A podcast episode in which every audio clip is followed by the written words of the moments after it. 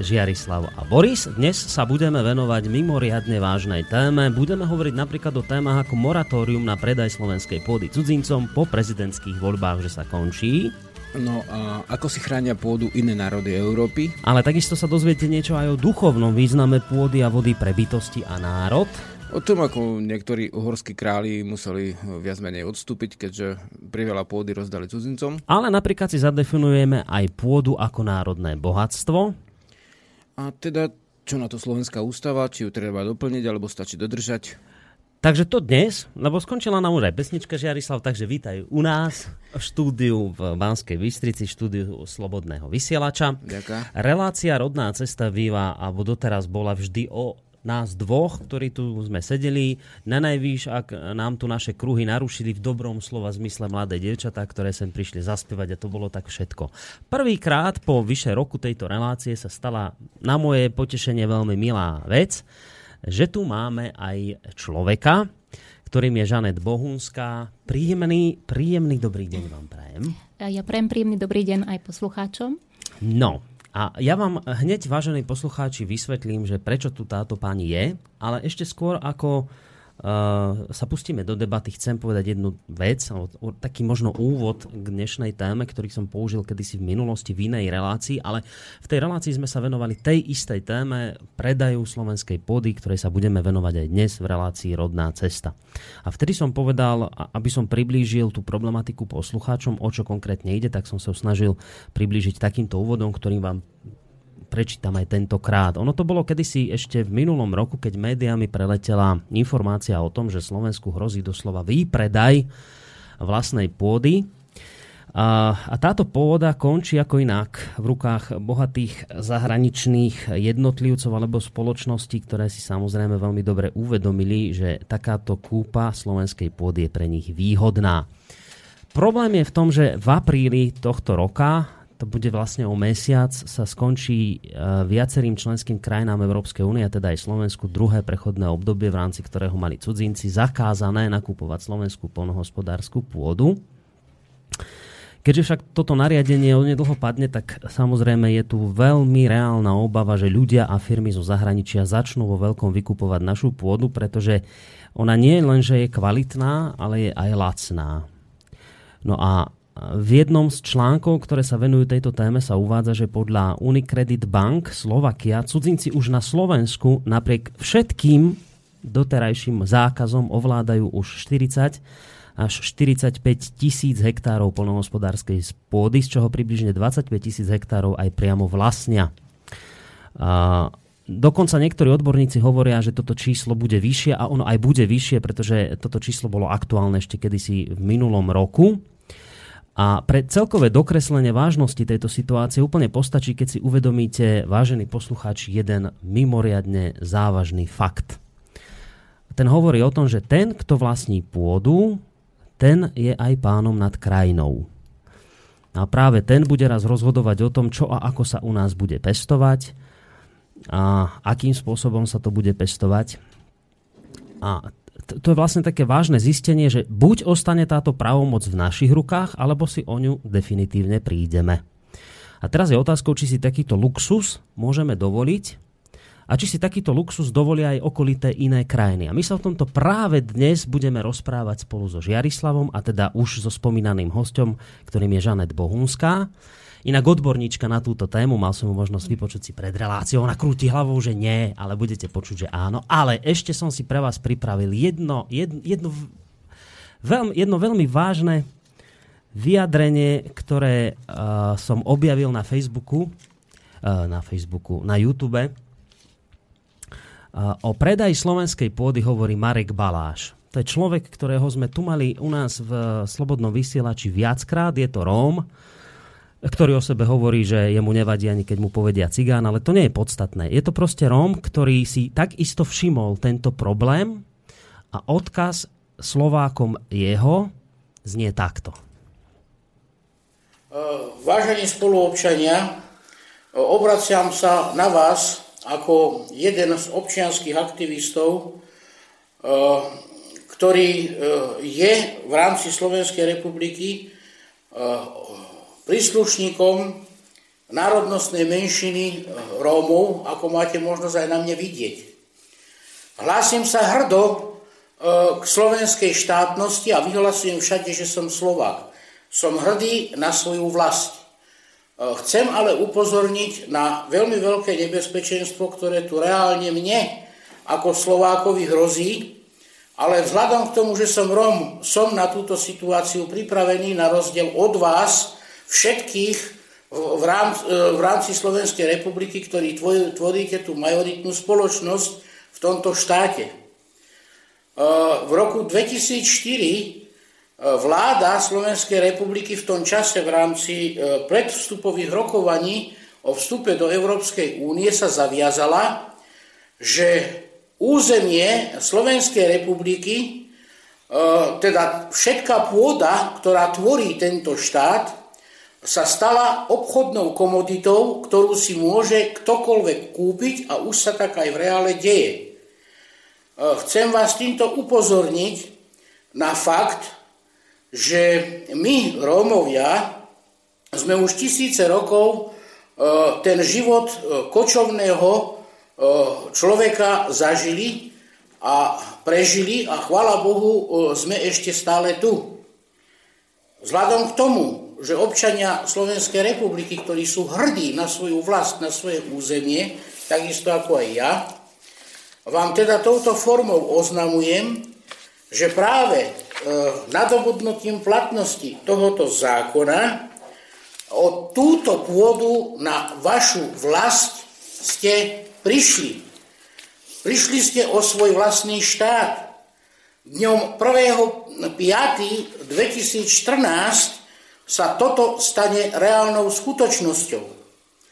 Chcem vás teda všetkých vyzvať k tomu, aby ste sa zapojili do e, verejného protestu, a to aj napríklad formou petície, pretože ako jediná e, osoba, ktorá sa postavila proti schváleniu takéhoto zákona, proti rozpredaju celého štátu, e, je osoba Helena Mezenská, ktorá bojuje v parlamente, e, ktorá aj v súčasnosti kandiduje na prezidentku Slovenskej republiky. A jediná osoba e, sa zaujíma o to, aby ešte Slovensko bolo Slovenskom. My Rómovia máme svoj jazyk, máme svoju kultúru, máme svoje tradície. E, na rozdiel od vás vieme, čo to je kočovanie. E, vám, Slovákom, zostane už len jazyk, zostanú vaše tradície, vaša kultúra, a však ako kočovníci by ste zahynuli. Tak ja, cigáň, vzhľadom k tomu, že sa hrdo hlásim k slovenskému národu a k občianstvu, vám zaručujem, že ako Romovia vás naučíme e, byť kočovníkmi, pútnikmi a bludármi po celej zemi. Ďakujem za to, že ste si ma vôbec vypočuli a teším sa na spoločnú púť po celej planéte. No, znelo to ironicky samozrejme a ironicky to aj myslel Marek Baláš. Ale zároveň to bolo povedané mimoriadne pravdivo. A a teraz už akože, aby som nezdržiaval, tak idem sa o tejto téme baviť s dvomi ľuďmi, teda so Žiarislavom a so, spano, so spomínanou pani Žanet Bohunskou. Tak otázka najskôr na dámu, keďže tu máme prvýkrát v tejto relácii aj hostia, čo ma teší. Pani Bohunská, vy predaj pôdy na Slovensku sledujete nejak dlhodobo, alebo problematiku predaja pôdy, alebo ste sa s touto problematikou iba nedávno zoznámili a, a vôbec je to vážna vec, alebo treba trošku krotiť emócie a, a ne, ne, ne, neba, nebáť sa a nelakať hneď toho, že bože môj, idú nám predávať, ideme si predať pôdu pod nohami. Ako to teda vy vnímate a ako dlho sa touto problematikou zaoberáte? Tak začala by som e, tým, že celkom určite ide o veľmi vážnu vec a treba sa jej venovať.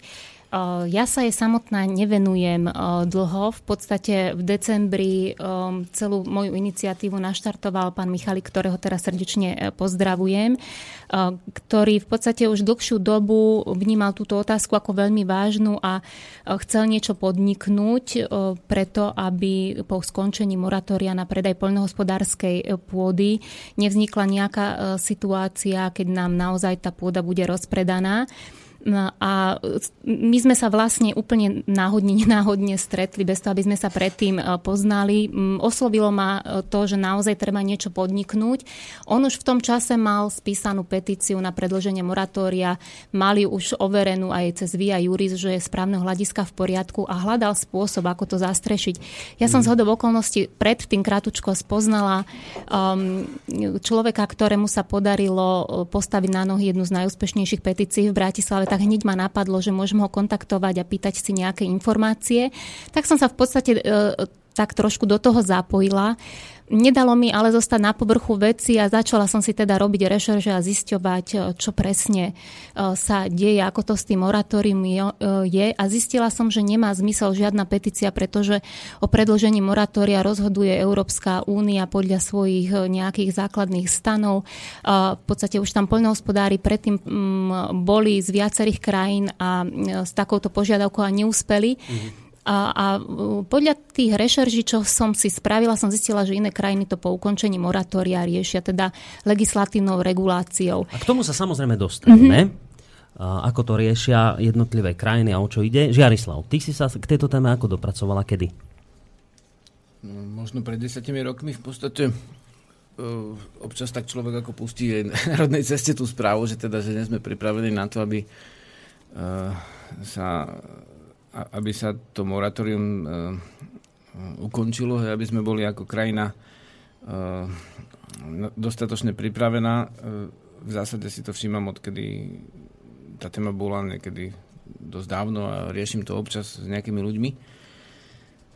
Ja by som len povedal takú drobnosť, akože neviem, či mimo tvoje otázky, hej, Mm-hmm. Že vlastne tu sa hovorilo, hovorilo si, že 40 až 45 tisíc je predpoklad, že je pod kontrolou mm-hmm. hektárov, áno. Dá sa povedať cudzích síl, väčšinou to nesú osoby, ale spoločnosti. A ja tu mám odhad, a to asi vlastne Žanet má ten istý, pretože mi ho poskytla, 40 tisíc až 200 tisíc hektárov. Hej. Ja, to je dosť veľký rozdiel. Ja som vychádzal z údajov, ktoré sa objavili v médiách minulý rok.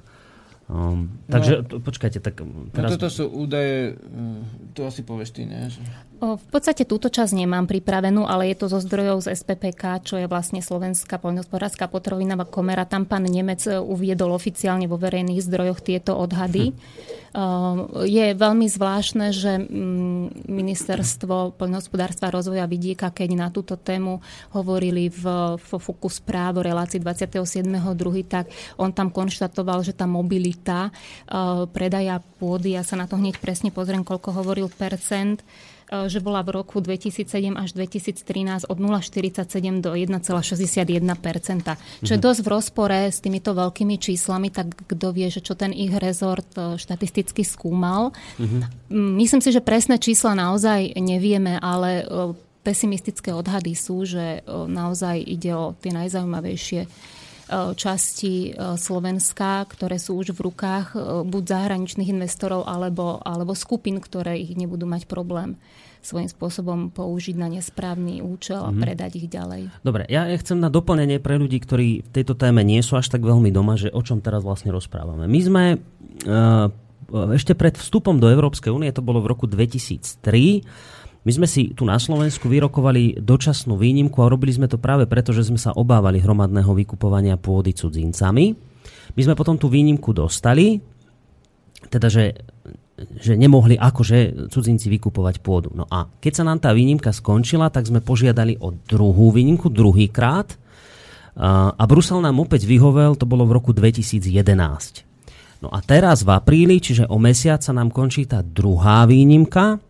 A to, čo povedala aj pani Bohunská, že ak si myslíme, že dostaneme tretiu výnimku, tak už to nie je pravda, že už tretiu výnimku nedostaneme. Čiže toto znamená, že, že už sa bude môcť predávať pôda. Preto hovorí, že referendum nemá význam v, tom, v tomto znení. Petícia. Petícia. Teda peti, petícia, mm-hmm. čo referendum samozrejme je niečo iné, to by význam mohlo mať, ale v zásade v zásade, hej. Tak. No, dobre, ale teraz... Ale tu... ja by som ešte rada trošička k, tým, k tomu moratóriu. No. To moratórium bolo v podstate na, na predaj poľnohospodárskej pôdy, čiže nie pôdy všeobecne, čo bola asi prvá chybička. Predaja cudzincom fyzickým osobám a to bola druhá chybička, pretože nejako sa nevylúčili právne osoby. To znamená, že ak si nejaká zahraničná osoba túto cez, či napriamo alebo cez nastrčené osoby založila SROčku, tak e, jej žiaľ toto moratórium absolútne nejako nebránilo v tom, aby e, pôdu kupovala. Mm-hmm. Takže v zásade už sa spravili zásadné chyby a už naozaj je čas pôdy v rukách tých cudzincov, to moratórium um, nebolo žiaľ domyslené do takých podrobností, aby sme naozaj uchránili. Dobre, že to vravíte, lebo toto bol ten rozpor, ktorý nesedí logicky, keď rozmýšľame, že počkajte však. Mali sme tu dve moratória, ktoré mali zaklázať predaj pôdy cudzincom. A teraz vy tu hovoríte o nejakých 400 tisíc hektároch predanej pôdy. Ako to je možné, keď sme tu mali dve moratória? Čiže vravíte, že áno, dve moratória sme tu mali, ale zase to bolo tak na slovenský spôsob, že niečo síce je zakázané, ale vždy sa nájde spôsob, Hej. ako to obísť. Takže to vlastne zahraniční investori, ktorí túto pôdu nakupovali, obišli tým, že čo? Že založili, že založili si... SROčky. V podstate zákaz mali len fyzické osoby. Moratórium bolo jedno, ale bolo teda predlžené a, a týkalo sa len fyzických osôb. Ale nikto nevylúčil právnické osoby, čo sú teda spoločnosti ako SROčky, akciové spoločnosti. Uh, takže ten spôsob si našli. Jednoducho ono je teraz otázne, či to bolo len nedomyslené, alebo či alebo tam bol aj nejaký zámer. To sa môžeme len dohadovať. Ja radšej vychádzam z predpokladu, že zámer je dobrý, ale nemáme skúsenosti z takýchto... Žiaľ, nepozerali sme sa do iných krajín, tomuto trošku nerozumiem. Prečo nekopírujeme z krajín, kde už majú dobre zavedený systém, ten systém tak, ako je funkčný? Prečo robíme riešenia, ktoré nakoniec sa ukážu, že sú deravé a nezachránia, neochránia to, čo je podstatné.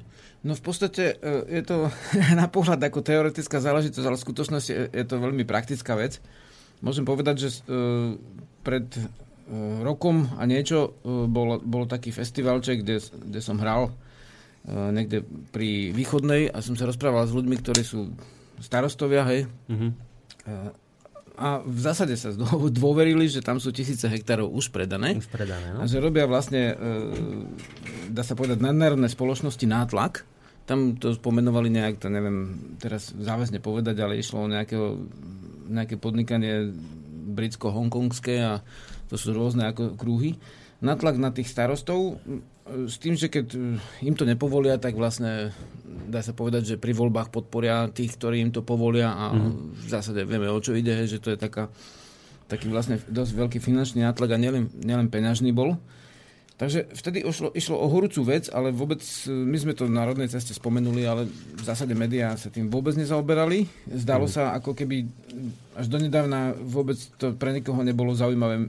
My sme na rodnej ceste overnili pár článkov o tejto téme a celkom človeka potešilo, keď uh, pán Stanislav Nemec, uh, tlačový hovorca Slovenskej polnohospodárskej a potravinárskej komory, hovoril o tom, že je potrebné pripraviť nejakú teda právnu normu, ktorá by špekul- zabranila pred špekulatívnym prevodom polnohospodárskej pôdy a spomína uh, developerské spoločnosti, hej, v iných uh, štátoch sa spomínajú rôzne mm. dôchodkové spoločnosti a to sú také tie fiktívne peňažné ústavy, ktoré vlastne nemajú kde dať práve peniaze, lebo ich nabralo veľa uh-huh. a vlastne hľadajú spôsob, ako tie peniaze uložiť. Akože banky, ako vieme, sú poprvé nie až také isté, hej, však už vieme svoje.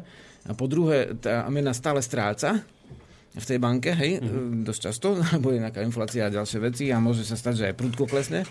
Tak v podstate potrebovali do niečoho tie peniaze vraziť. A v zásade nie je to len náš prípad. Máme tu prípady vlastne aj z iných krajín, a napríklad dneska spomenieme ešte Litvu, tak v zásade e, e, je tam taký, máme tu taký stav, hej, že tie veľké spoločnosti nadnárodné, ktoré nikto nepozná, nikto nevie, kto to vlastne je, a uh, tí ľudia domorodci majú veľmi malý prehľad v tých dedinách, že o čo ide. No. tak oni vlastne si kupujú tisíce, desať tisíce, hej, skrátka he, hektárov uh-huh. a postupne a v zásade ne, nebudú sa venovať tomu polnohospodárstvu na, na te, v tejto oblasti príliš. Uh-huh. Ne, nie je taký veľký predpoklad, že by sa tomu venovali. Hej. Skôr môžeme mať opravnené obavy po, po na, veľa našincov chodí po západnej Európe, kde je všetko oplotené, že jedného dňa si to niekde pri tej východnej nejaká spoločnosť celé oploti, tí ľudia sa nedostanú do lesa, nedostanú sa na maliny, k úvode lebo to majú čo vodu už len No pre Slovákov je to nepredstaviteľná vec, ale treba stačí, ísť niekde sa pozrieť do zahraničia do a tam skutočne... Alebo do Ameriky, alebo hoci kde na západ no. a uvidíte, že tie ploty tu, sa, tu tam, sú. tam sú. Aj tu, keď mm. prišli ako niektorí zahraniční, tak prvé, čo ich napadlo, hneď robiť ploty a tí Slováci boli prekvapení, že na čo má plot, keď nemá zvieratá v tom plote. No. Ale oni sú zvyknutí hneď dať ploty, hej, a to pre Slováka je nepredstaviteľné. A nejde teraz o to, že sa ne, nejaká Nemka usadí niekde, ja neviem, v Zajžovej a kúpi si svoj hektárik. Toto mm. nie je nebezpečenstvo. Nie je nebezpečenstvo nebezpečenstvo, že jeden Holandian tu príde a s rodinou si tu e, bude vlastne e, mulčovať alebo orať alebo niečo. Nebezpečenstvo je to, že nejaké veľké územia si kúpi nejaká e, nazvime to developerská spoločnosť, ktorá mm-hmm. vlastne s tými peniazmi vlastne v podstate šachuje, ale nikto nevie, čo s nimi robí, nikto nevie, kto to je kúpi si veľké územie a prakticky nedostanete sa tam. Jednoducho právo na slobodu pohybu, ktoré je v ústave, právo na čisté životné prostredie, ktoré môžete vychutnávať. No ako to môžeš vychutnávať, keď budeš mať oplotenú mm. dedinu, hej? V podstate uh, uprostred toho pozemku s prijazdovou cestou. Takže v zásade my si nevieme celkom dobre predstaviť, že raz za čas sa jednoducho tie veci menia. Mm. Raz sa menia tak, že uh, to vlastníctvo, uh, dajme tomu to spoločné, má navrh a raz sa menia že, tak, že to súkromné má, má navrh. Ale každá krajnosť je nebezpečná. Mm-hmm. Že v prírode je aj osobné vlastníctvo, aj spoločné vlastníctvo. Hej, štát, to je vyslovene spoločné vlastníctvo. Keď chceš zrušiť všetko spoločné vlastníctvo, musíš zrušiť štát. Dobre, dáme pani Bohunskej slovo. Teda uh, je podľa vás naozaj reálna obava, že od toho 1. apríla, keď táto výnimka úplne padne, ako ona sa obchádzala aj teraz, ale povedzme, bolo to komplikované, museli SROčky zakladať a teraz, keď to úplne padne, je podľa vás reálna obava, že začnú tu veľké výkupy pôdy, alebo toto skôr neočakávate?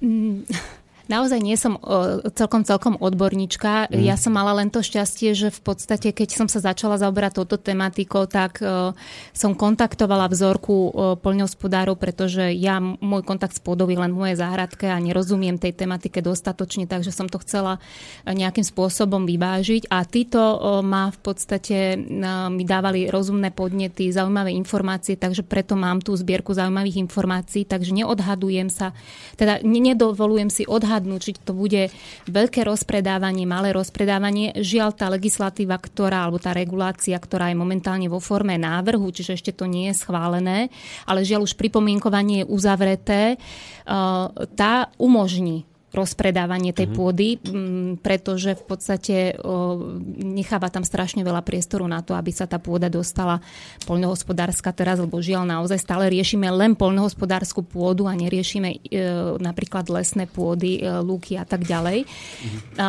a ja v podstate tam na, na začiatku som sa obratila teda na ministerstvo poľnohospodárstva a rozvoja vidieka, e, žiadala som o sprístupnenie informácií o tomto návrhu, o, bola som tam dokonca osobne, aby som to celé nejako urychlila, uľahčila. Veľmi ochotne mi venovali čas, sú to naozaj e, ľudia, ktorí mm, e, nie sú nastavení nejako negatívne mm-hmm. alebo nepriateľsky, to by sme im krivdili a, a vlastne mi ten e, návrh dali k dispozícii a potom v podstate zase sa vrátim k tej reklamácii Focus správu, ktorá bola minulý týždeň na STV2. Tam som sa dozvedela ďalšie informácie, ktoré vysvetľujú, že prečo ten návrh tej e, legislatívnej regulácii nás e, zase nezachráni a neochráni našu pôdu. Ono v podstate e, doktor Puškač, ktorý je generálny riaditeľ legislatívy, priamo v tej relácii Fokus povedal, že oni sami nevidia, že by sa masívne skupovala pôda mm. a ako hlavný problém si zadefinovali skupovanie pôdy realitnými advokátskymi kancelármi a inými právnickými osobami, ktoré skupujú poľnohospodárskú pôdu a nikdy na nej nepodnikali a zrejme ani nebudú. Chcú obmedziť nakupovanie pôdy za účelom investovania finančných prostriedkov, ale sú obmedzovaní európskou legislatívou, ktorá zaručuje voľný pohyb kapitály, kapitálu, mm. ale aj našou vlastnou ústavou, konkrétne článkom 20 odsek 4, ktorý hovorí, že vyvlastnenie alebo nut nútené obmedzenie vlastníckého práva, a toto by bolo nútené obmedzenie vlastníckého práva, takáto regulácia, je možné iba v nevyhnutnej miere, a to na základe zákona a za primeranú náhradu. Čiže vy vlastne teraz hovoríte, že dôvody vyplývajú z ústavy a aj z európskej legislatívy. Prečo my nemôžeme zakázať cudzincom kupovať pôdu u nás? Presne my tak. musíme povoliť predávať. Presne tak. Rozumiem? Oni ale využili dikciu článku 44 z ústavy, aby vôbec aspoň teda nejakú reguláciu mohli nastaviť, e, ktorá hovorí o tom, že každý má právo na priaznivé životné prostredie a že sme povinní chrániť a zveľaďovať životné prostredie a kultúrne dedičstvo. Um, Túto kultúrnu vložku tu máme vždy v tejto Áno. relácii, keď začne hrať Žiarislavový Takže- mobil. Je koncovka. Nevadí, mobil. aspoň, že máš takéto pekné zvonenie, takže nech sa páči, dopl- dokončite. Áno, tak ešte je tu jeden zaujímavý, bod, že nikto nesmie nadmieru ustanovenú zákonom ohrozovať ani poškodzovať životné prostredie, prírodné zdroje a kultúrne pamiatky. Čiže tento bod ústavy svojím spôsobom umožňuje, aby sme my chránili pôdu, ktorá je jednoznačne súčasťou životného prostredia. E, Ale ako ju chrániť, to stanovuje ďalší zákon o ochrane a možno, že ten je, na ktorý by sme sa mali, pozrieť a skúšať, skúšať ho nejako ovplyvniť, aby, aby naozaj tá ochrana bola účinnejšia. Dobre, pozrieme sa, ale takto, ešte, ešte jednu vec dôležitú. My sme vraj konšpiračné rádio, tak jednu konšpiráciu vám dám, aby sme neostali našej povesti nič dlžní a pridám aj nejaké fakty. A faktom je, že zahraničné firmy majú záujem predovšetkým o kvalitné pôdy, lebo to je jasné, že vy najlepšie speňažíte kvalitnú pôdu.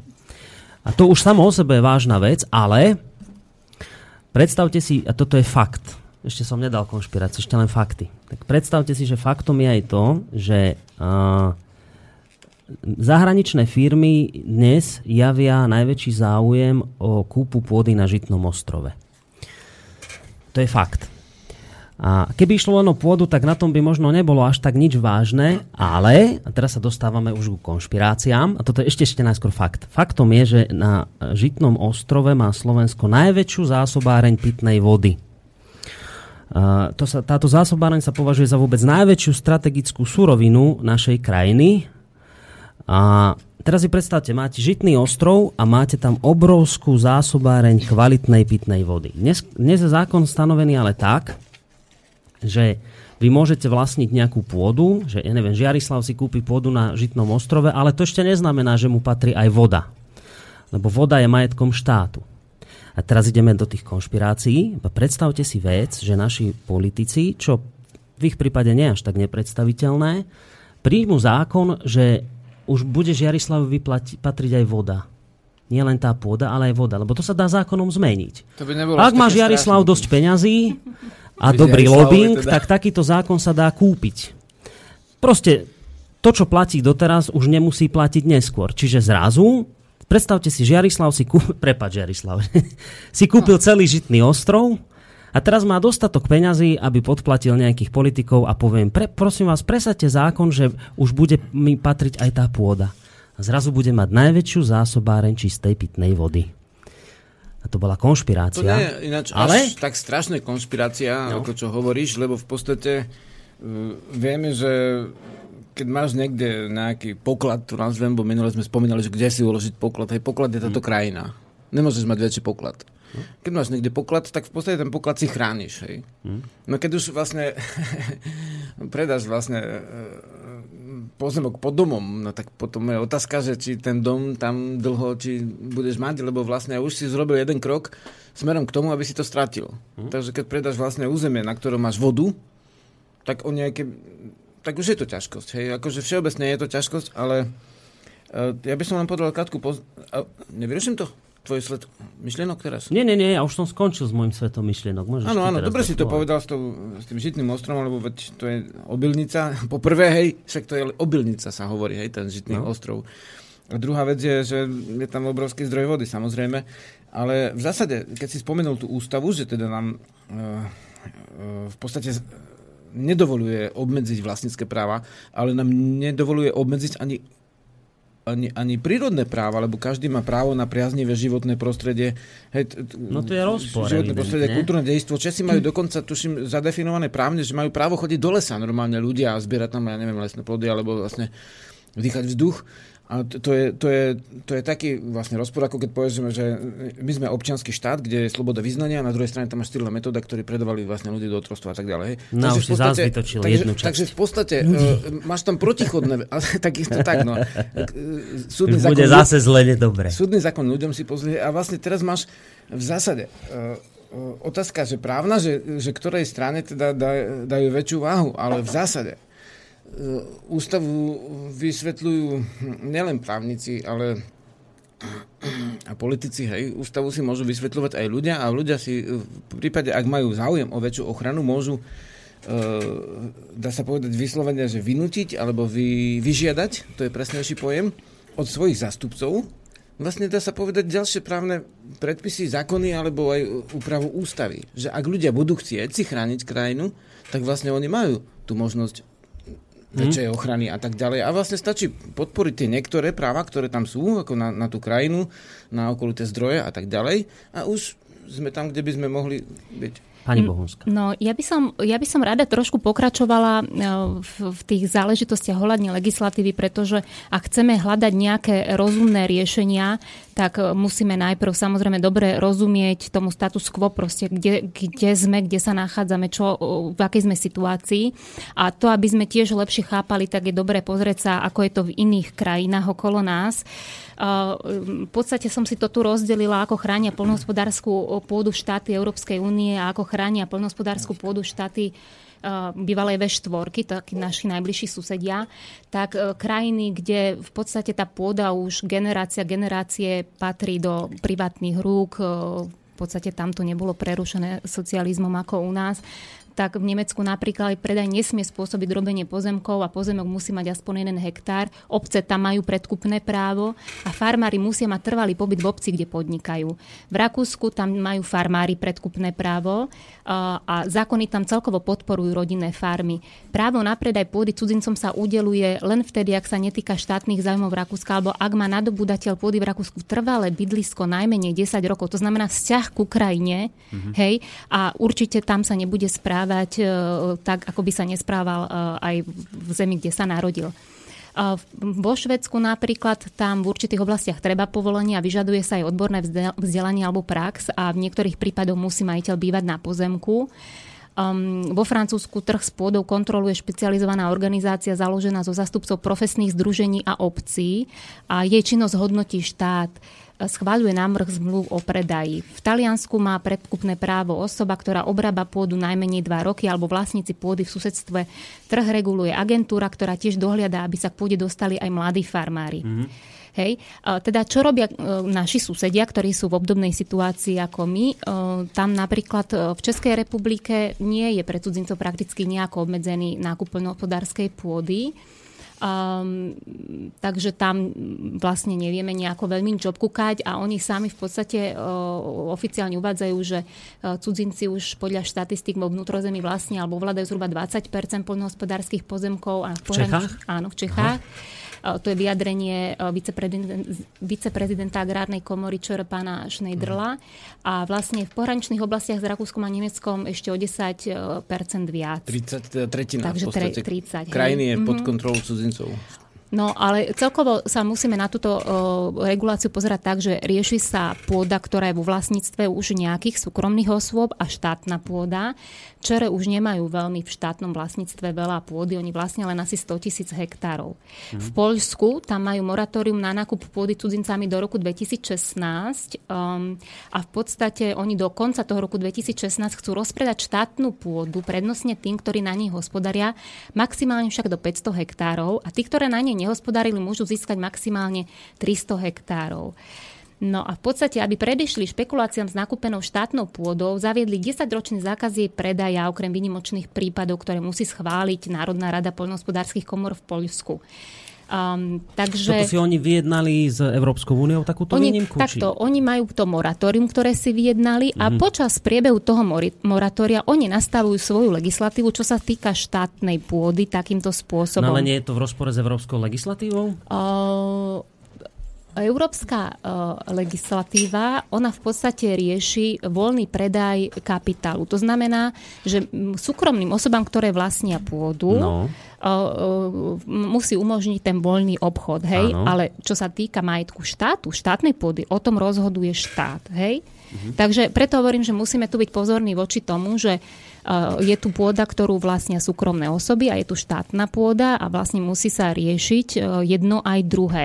V Poľsku zatiaľ ešte teda som sa nedočítala, ako mienia po ukončení moratória riešiť reguláciu predaja poľnohospodárskej pôdy v súkromnom vlastníctve, ale ešte ale vám... štátnu pre... nemôžu ale kupovať cudzinci. Štát sa sám rozhodol, že ju bude predávať prednostne uh, ho, dokonca, dokonca tým, ktorí na tej pôde už pracujú, ktorí ju majú nejakým spôsobom v prenájme. Uh-huh. Čiže obmedzujú dokonca aj veľkosť tej pôdy, tých 500 hektárov. To sa aj... robilo aj u nás, že vlastne tí, čo tú luku nevlastnili, za socializmu, ale ju vlastne kosili, tak oni dostali prednostné právo vlastne tú luku potom mať vo vlastníctve. Hej. Toto sa podobne v niektorých smeroch Hej. robilo. A ja ešte dočítam Maďarov e, a, a v podstate potom zhrniem tam, čo sa mne vidí dôležité e, z tohto, čo robia no, Maďarsko susedia. sa často používa ako príklad, že kde to vraj dobre funguje s pôdou. No, tak ma zaujíma, čo tam hej, ste sa dočítali.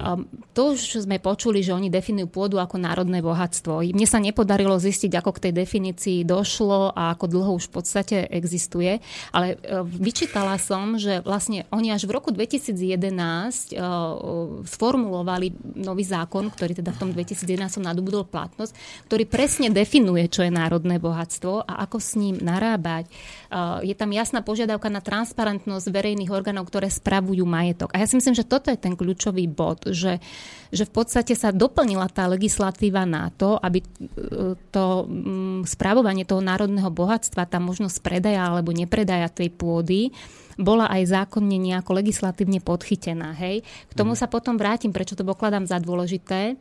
A v podstate, keď vstupovali pred rokmi do Svetovej obchodnej organizácie, zakázali kupovať pôdu právnickým osobám a nedávno prijali zákon, že nikto nesmie vlastniť viac ako 300 hektárov pôdy a takéto obmedzenie z vlastníckého práva zaviedol kedysi aj Masaryk a vieme všetci, že to bol veľký štátnik a asi vedel, čo robí.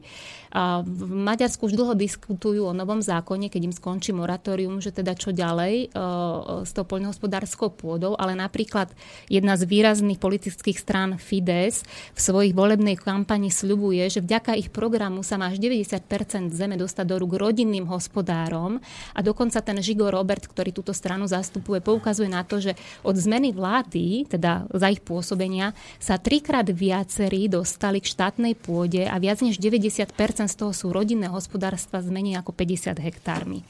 Čiže aj tu vidíme obmedzovanie toho, že koľko pôdy e, by kto mal mať. A súvisí to možno aj s tým, že Svetová charta o pôde hovorí, že historicky je preukázané, že prílišná koncentrácia pozemkového vlastníctva prehlbuje sociálnu nerovnosť so všetkými geopolitickými dôsledkami. Mm. Takže um, v zásade e, aj Maďari, aj Poliaci sa snažia, aby tá pôda bola v rukách e, malých hospodárstiev, najlepšie rodinných firiem. Ono je to zase v súlade s tým, čo hovoria medzinárodné organizácie, že pozor, mení sa nám klíma. Ak my zostaneme pri konvenčnom hospodárení a budeme pestovať monokultúrne e, plodiny, a dajme tomu, predstavme si, že polovica Slovenska je repka, druhá polovica je, dajme tomu, slnečnica, prídu za sebou 3-4 roky, ktoré neprospievajú ni jednej plodine, krajina zostane bez akýchkoľvek plodín, hej, a, a tá klíma sa nám mení, to, to nie je žiadne prekvapenie, to nie sú čierne scenáre, to tak proste je. A aby sme si my zabezpečili, že budeme mať čo jesť ako krajina, tak je treba podporovať tieto malé rodinné farmy alebo vôbec malé farmy, ktoré zabezpečia vysokú biodiverzitu vlastne pestovaných plodín a potom sa môže meniť klíma, vždy sa niekomu niečo mm-hmm. urodí, hej.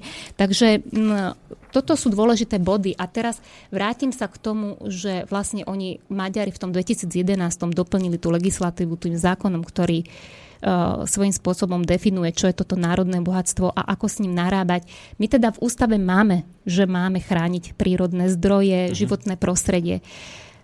Takže v podstate možno, že tu by bolo jedno z riešení, ale k tomu potrebujeme v prvom rade dobrých právnikov, ktorí by sa uh, do tohto zapojili. Dobrí právnici, hláste sa. Áno, hláste sa, prosím vás. Uh, v názve vašej profesie je rovnaký korenný základ, to by Žiarislav, to som od neho odkúkala, ako má slovo pravda a právo, tak sa hláste k tomuto významu, prosím, a keď môžete, skúste pomôcť tejto veci, že by sa mala vlastne doplniť tá legislatíva alebo upraviť, ktorá priamo chráni životné prostredie a prírodu a tým pádom by sme nepotrebovali definíciu národného bohatstva. Naša ústava tam v princípe tú, tú dikciu má, ktorá nás oprávňuje toto všetko chrániť. Hej? Takže takto to vyzerá v okolitých krajinách.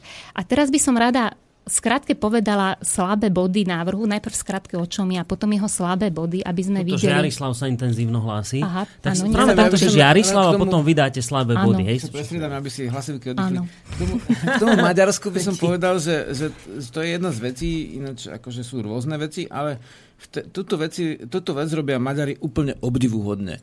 Im presne vtedy končí moratórium, keď nám, hej. Sú úplne zabezpečení, keď sa pozrieš na tieto body, že, že vlastne uvedomujú si, že nemôžu mm, pestovať na tých veľkých lánoch jednu monokultúru, ktorú nakoniec aj tak tí, čo ju tam pestujú, rozumieš, to, to, to, nie je pre vývojovo akože až také um, dobré, lebo vlastne tie semená si musíš kúpovať od, dá sa povedať, tých šedých uh, spoločností, ktoré ich klonujú mm. alebo geneticky manipulujú a tak ďalej, ale v podstate uvedomujú si, uh, odkúkali od Masaryka 300 hektárov, hej, podľa mňa sa úplne inšpirujú dejinami.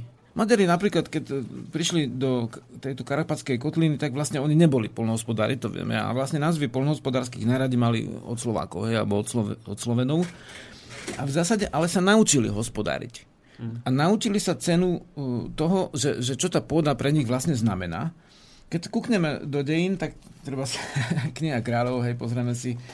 A e, bol tam nejaký Peter Orseolo, Talian, ktorý prišiel vlastne do Uhorska vlastne vládnuť, samozrejme. No, rozdával Širinu Marinu tieto majetky Nemcom, Talianom a ďalším zahraničným. Veľké, veľké, veľ, veľké pôdy a vlastne domac, do, domácich zanedbával. No v tej dobe vlastne podaní nemali nejaké veľké práva, ale dajme tomu domácu šlachtu, hej. Tak v zásade sa vzbúrili, e, ináč aj so sedliakmi, z hodov okolností to bolo to jedno z pohanských povstaní, že v podstate oni nakoniec e, žiadali vlastne pôdu pre domácich a toho Petra Orseula úplne teda od, odrovnali, že už vlastne viac ani nemohol byť e, potom kráľov. Nie je to jediný prípad, ako tieto povstania ako Bočkajové, Rakociho a tieto ďalšie, mali tiež ten podtón, ktorý, ktorým bol vzťah ku pôde a v zásade e, dejiny sa okolo toho točia. Vždy, keď pozrieš na mocenské vplyvy, tak točia sa okolo toho, že kto tú pôdu spravuje. A predstav si, že teraz uh, ľudia si myslia, že to, to je len tak krátko, ľudia si myslia, že vlastne, že, že, že jedlo je to, čo je v obchode. Nie, jedlo nie je to, čo je v obchode. Jedlo je to, čo rastie na poli. To je podstatný rozdiel, hej? A ty do obchodu ho dostaneš už len z poľa. Ale keď ho nemáš na poli, tak sa môže jedného dňa stať, že nebude ani v obchode. A keď sú krízy rôzneho druhu, ako živelné pohromy, spoločenské nepokoje a iné, tak prežívajú tí, ktorí majú jedlo. Bol som vlastne v Slavonii, keď tam bola vojna, hej? Viezli sme tam niekoľko kamionov vlastne pomoci tým Slovákom, čo boli vlastne uh, v tej časti Chorvátska a tam skutočne len gazdovia nepoznali biedu. Všetci mali nedostatok, ale tí, čo mali vzťah ku pôde, tak tí boli v pohode. Takisto v Polsku. Hej, tam polský spíš, Polská Orava. E, Keď bola tá najväčšia kríza a vlastne v ce- v celých obchodoch nebolo kúska klobasy, hmm. tak vlastne oni boli jediní, tí, čo spravovali tú pôdu, ktorí mali čo jesť. Ako ne, ne, ne, nemuseli sa tak starať, hej. Takže v podstate to je v zásade ešte isté zabezpeka a potom od nich brali tí ostatný tovar, keď, ne, keď nebolo ako vieš kúpiť. Takže v podstate, e, keby ten národ mal vlastne put seba zachovy, tak určite by sa snažil, aby aspoň časť rodín robili takú, takú poistnú úlohu a aspoň čas strávy si dopestovali. Hej, to sú tie domáce, a Európa si to uvedomuje, preto zvyhodňuje tie rodinné farmy t- teraz v tejto dobe a tieto ďalšie veci, lenže vlastne my sme dosť pomalí. My, akože keď môžeme právne, tak to nespravíme. A to jednak e, využiť tieto možnosti, ktoré e, tam sú, ale druhá vec, že e, urobiť, však my máme voľné ruky, my môžeme si vylepšiť ústavu, my môžeme si dodať zákony ďalšie, to Euró- Európska únia nezakazuje. Lenže, lenže um, musíme sa o to snažiť. No tí Maďari sa o to snažili a je to tu. Takisto vyprší vlastne teraz, refer, teraz vyprší vlastne moratórium v Litve, mm. ale Litve sme dostali z Litvy správu, ktorá ne, nevidel som ju nikde uverejnenú. Čínska agentúra Xinhua tak v podstate 26.2.2014 hej, preklad budeme mať zajtra na našej stránke www.vet.sk. Litva má nejaké necelé 3 milióny ľudí, hej, Litvanov. Litovci sa rozhodli, že nechcú si rozpredať pôdu a v podstate urobili referendum. E, e, teda, opravujem, navrhli referendum a uskutočnili petíciu, zozbierali viac ako 300 tisíc podpisov, mm. teda ako viac ako 10% vlastne tých občanov toho národa ktorý má tak zlý e, zákon asi o referende, že to treba hľadať v podstate, tak museli tak veľa ľudí sa zozbierať. Ešte aj tak sa vláda zdráha vyhlásiť to referendum o odpre, odpredaji pôdy do cudziny. Takže v podstate uh, oni sa aspoň snažia. Vieš, napríklad Maďari si uskutočnili právne. Litovci sa snažia z dola. A u nás u nás nič. A vtedy tiež nám vyprší to, vieš. U nás sa my snažíme moratórium. teraz rodnej ceste. Nehoršie sú na tom podľa mňa, akože v zásade, akože Česi sa nesnažia vôbec, oni sú takí dôveryhodní voči všeobecne za, vplyvom zo západu. A hovorí sa, no tak v Čechách sa žiadne masívne uh, skupovanie pôdy nekonalo mm-hmm. a teda vlastne ani u nás sa nebude, hej. Jakéže asi sa ani u nás nebude tu konať masívne skupovanie pôdy, no ak sa bude, tak sme úplne vlastne uh, v nepriaznivej situácii, hej ak sa bude. Akože môžeme si to tak dovoliť len tak povedať, no asi sa nebude. A okrem toho v Čechách sa niečo stalo, lebo keď tam, 20, keď tam štvrtinu pôdy v podstate, alebo petinu za, behom dva roky po uplynutí českého moratória, bo im skončilo, už skončilo skôr, moratórium? Skôr o dva roky. A ke, keby každé dva roky im narastla cudzinenská pôda alebo správovanie ich pôdy cudzinou o 20%, tak o 8 rokov vlastne už vôbec nemajú kde venčiť psov. Hej? A tak Česi sú teraz podstate, takým aké, dobrým lakmusovým papierikom ak, pre nás, že tam sa, dá pozrieť, že jak to, jak to dopadne. Presne tak a tam sa vyslovene stiažujú na tieto spoločnosti, ktoré sú, neviem, či si to čitovala pri, pri čítaní vlastne správy z Čech, ale na tie, ako na, môžem povedať, že rôzne neprehľadné spoločnosti. Nie sú to, že farmár príde niekde z cudziny a chce v Čechách... Nie, nie, nie, nie. To sú práve tie rôzne fondy. Uh-huh neprehľadné vlastne peňažné zoskupenia. No a teraz zase necháme pani Bohunskú chvíľu rozprávať. Vy ste Hej. chceli hovoriť o, o, o Ja som v podstate teraz chcela hovoriť v skratke, o čom ten návrh e, je, tá, tá legislatívna regulácia toho predaj, tej predaja zase poľnohospodárskej pôdy len. Počkajte, návrh, toto nám, aký návrh? Nový návrh? Takto, ktorý, lebo... K tým, že končí moratórium, no. ministerstvo poľnohospodárstva a rozvoju vidieka samozrejme prichystalo nejaké legislatívnu reguláciu predaja poľnohospodárskej pôdy. A, nejako sa snažíme brániť. Snažia sa, Aha, samozrejme, že dobre. sa snažia. To je to, čo som pred chvíľočkou spomínala, že žiaľ, oni musia byť v súlade s tými vyššími legislatívami, ktoré uh, momentálne sú také, aké sú. Takže ano. samozrejme, že by mi neprišiel uh, schvalovaním žiadny návrh, ktorý ich uh, nie je so súlade s touto vyššou legislatívou. A v podstate tento návrh bol, hovorím, už žiaľ, to pripomienkovanie oficiálne je uzatvorené. Mne tam na ministerstve povedali, že sú ale ochotní aj neoficiálne rozumné pripomienky si pozrieť, no, či zapracovať. To samozrejme nevieme, pretože zase asi narazíme na tú vyššiu legislatívu, ale v podstate ten návrh teda vyzerá, že buď vo schvalovaní až po prezidentských voľbách, nech už sú tam dôvody kvôli tomu akékoľvek, ale ak má mať nejaký význam, tak by mal platiť samozrejme od 1. mája. A tie základné body toho návrhu, tej legislatívnej regulácie predaja poľnohospodárskej pôdy je, že zákon by obmedzoval prevod vlastníctva fyzických osôb aj právnických osôb, ale nie prechod, to znamená dedine, reštitúcia, pozemkový práva a podobne. Nadobudnutie vlastníctva by malo byť obmedzené poľnohospodárským účelom. Nový vlastník by mal byť 3 roky činný v oblasti poľnohospodárstva, výnimkov je mladý farmár, čiže podporujú sa tu mladí farmári trošičku. E, neplatí táto regulácia na menšiu výmeru ako 2000 m štvorcových um, a predkupné právo majú spoluvlastníci, potom záujemca z obce, následne z okolitých obcí. Ak títo neprejavia záujem mm-hmm. alebo neposkytnú v mieste obvyklú cenu, k tomu sa ešte vrátim, tak potom v podstate uh, tam uh, musia oni uh, zverejniť tú ponuku, že teda predávame takúto a takúto pôdu, je to presne stanovené, akým spôsobom musia zverejniť a v podstate musia reagovať na všetky ponuky. Um, takže uh, vylúčení sú z tohto, teda pôdu nemôžu kúpiť len tí cudzinci, kde recipročne v ich krajinách my nemáme možnosť kúpiť tú poľnohospodárskú pôdu. Um, takže... Dome, tak z tohto pred... mi vychádza, zjednoduším no. to, že až tak veľmi chránení nie sme pred V podstate ono tu nejaký pokus je, ale, ale v podstate sú tu také slabé body, že napríklad tá výmera e, tých 2000 m štvorcových sa netýka len toho pozemku, ale aj spoluvlastníckého podielu nejakého. Mm-hmm. Čiže tam by sa dalo poskupovať viacero spoluvlastníckých podielov do 2000 m štvorcových bez toho, aby táto regulácia mm. bola uplatnená a dohromady to môže dávať ich z y metrov štvorcových.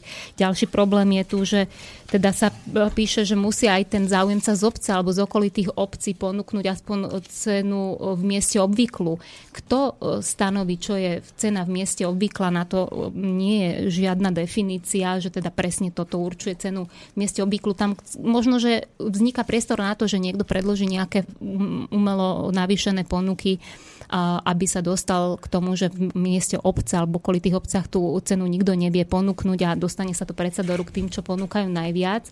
A potom je tu veľmi také zaujímavé, že, že nadobudnúť vlastníctvo poľnohospodárskej pôdy môže aj fyzická osoba, ktorá je členom, spoločníkom, akcionárom alebo zamestnancom právnickej osoby alebo fyzickej osoby uh, poľnohospodára. Hej? A pričom u týchto osôb uh, v poľnohospodárskej výrobe, uh, teda má tú poľnohospodárskú výrobu v pracovnej alebo funkčnej náplni. Hej? Mm. Teraz si zoberte, že koľko akcionárov môže mať nejaká spoločnosť, no. absolútne nevedia, o čom je poľnohospodárska činnosť, ale tento zákon im umožňuje už, keď sú 3 roky tým akcionárom, mm-hmm. a aby si mohli v podstate tú pôdu kúpiť. To sú není polnohospodári, keď sú akcionármi alebo len spoločníkmi. Mm.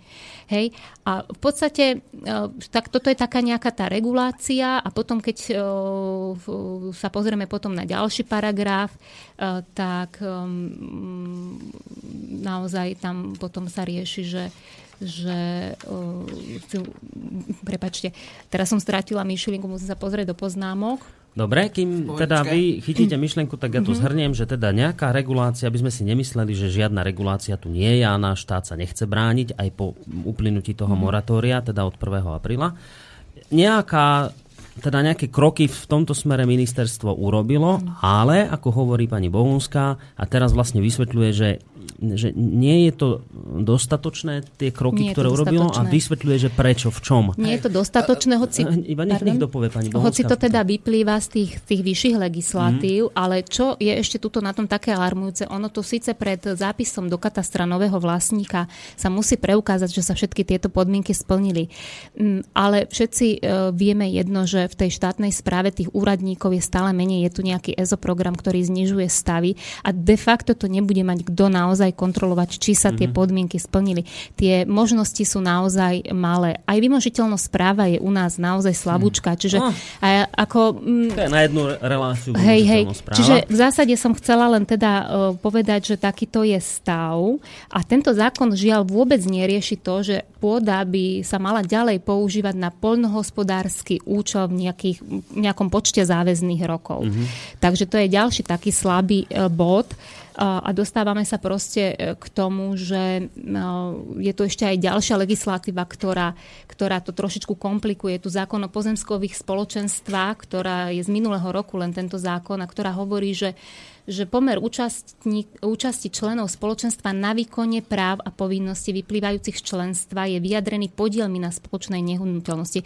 De facto to znamená, že ani nemusí ten cudzinec e, kúpiť E, veľa pôdy. Stačí, keď si zabezpečí e, väčšinou v nejakom pozemkovom spoločenstve a už mm-hmm. rozhoduje o tých e, menšinových vlastníkoch, ktorí strácajú svojím spôsobom možnosť rozhodovať o svojom majetku. Aha, a čiže rozhoduje ten, kto má, kto má najviac presne, tých účastín a toho, presne. keď si, ja to zjednoduším, kúpi ten investor zo zahraničia, tak tí malí uh, podielníci sa nemajú právo k tomu Presne vyjadriť. tak, čiže toto tiež komplikuje situáciu.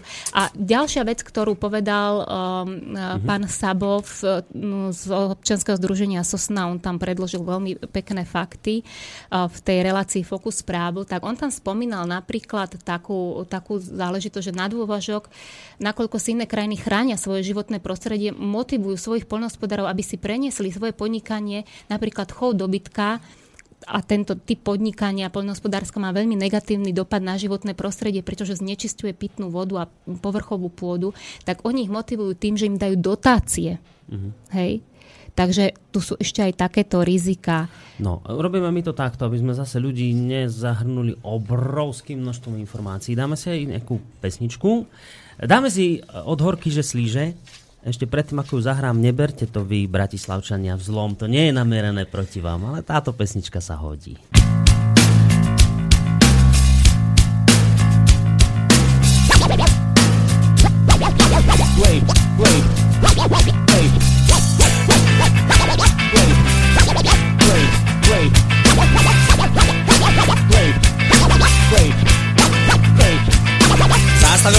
Zastavil ma policajt, hneď pokuta 300 Ty brďo, fakt, ti vravi. No. Ty koky Odpačil som od témy a somar bez smerovky. Ty brďo, fakt, ti vravi. No. Ty koky Teraz točím reklamu na súťaž o Forsiera Ty brďo, fakt, ti vravi. No. Ty koky Pošli 20 rubík od aj zlového papiera. Ty brďo, fakt, ti vravi. No. Ty koky Ja aj sedlák, sedlák.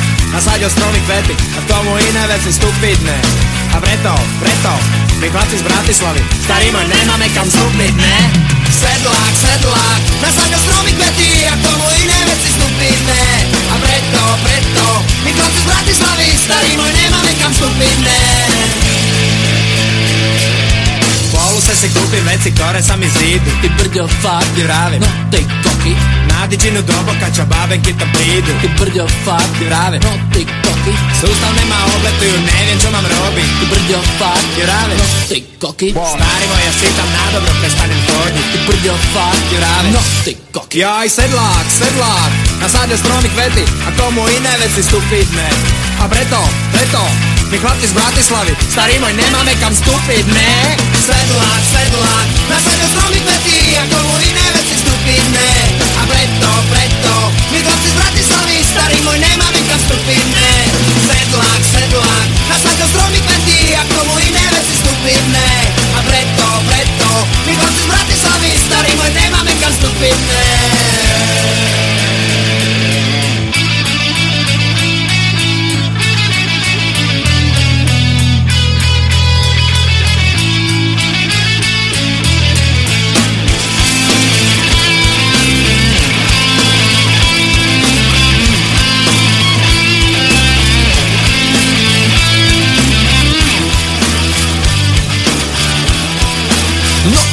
Ty koky.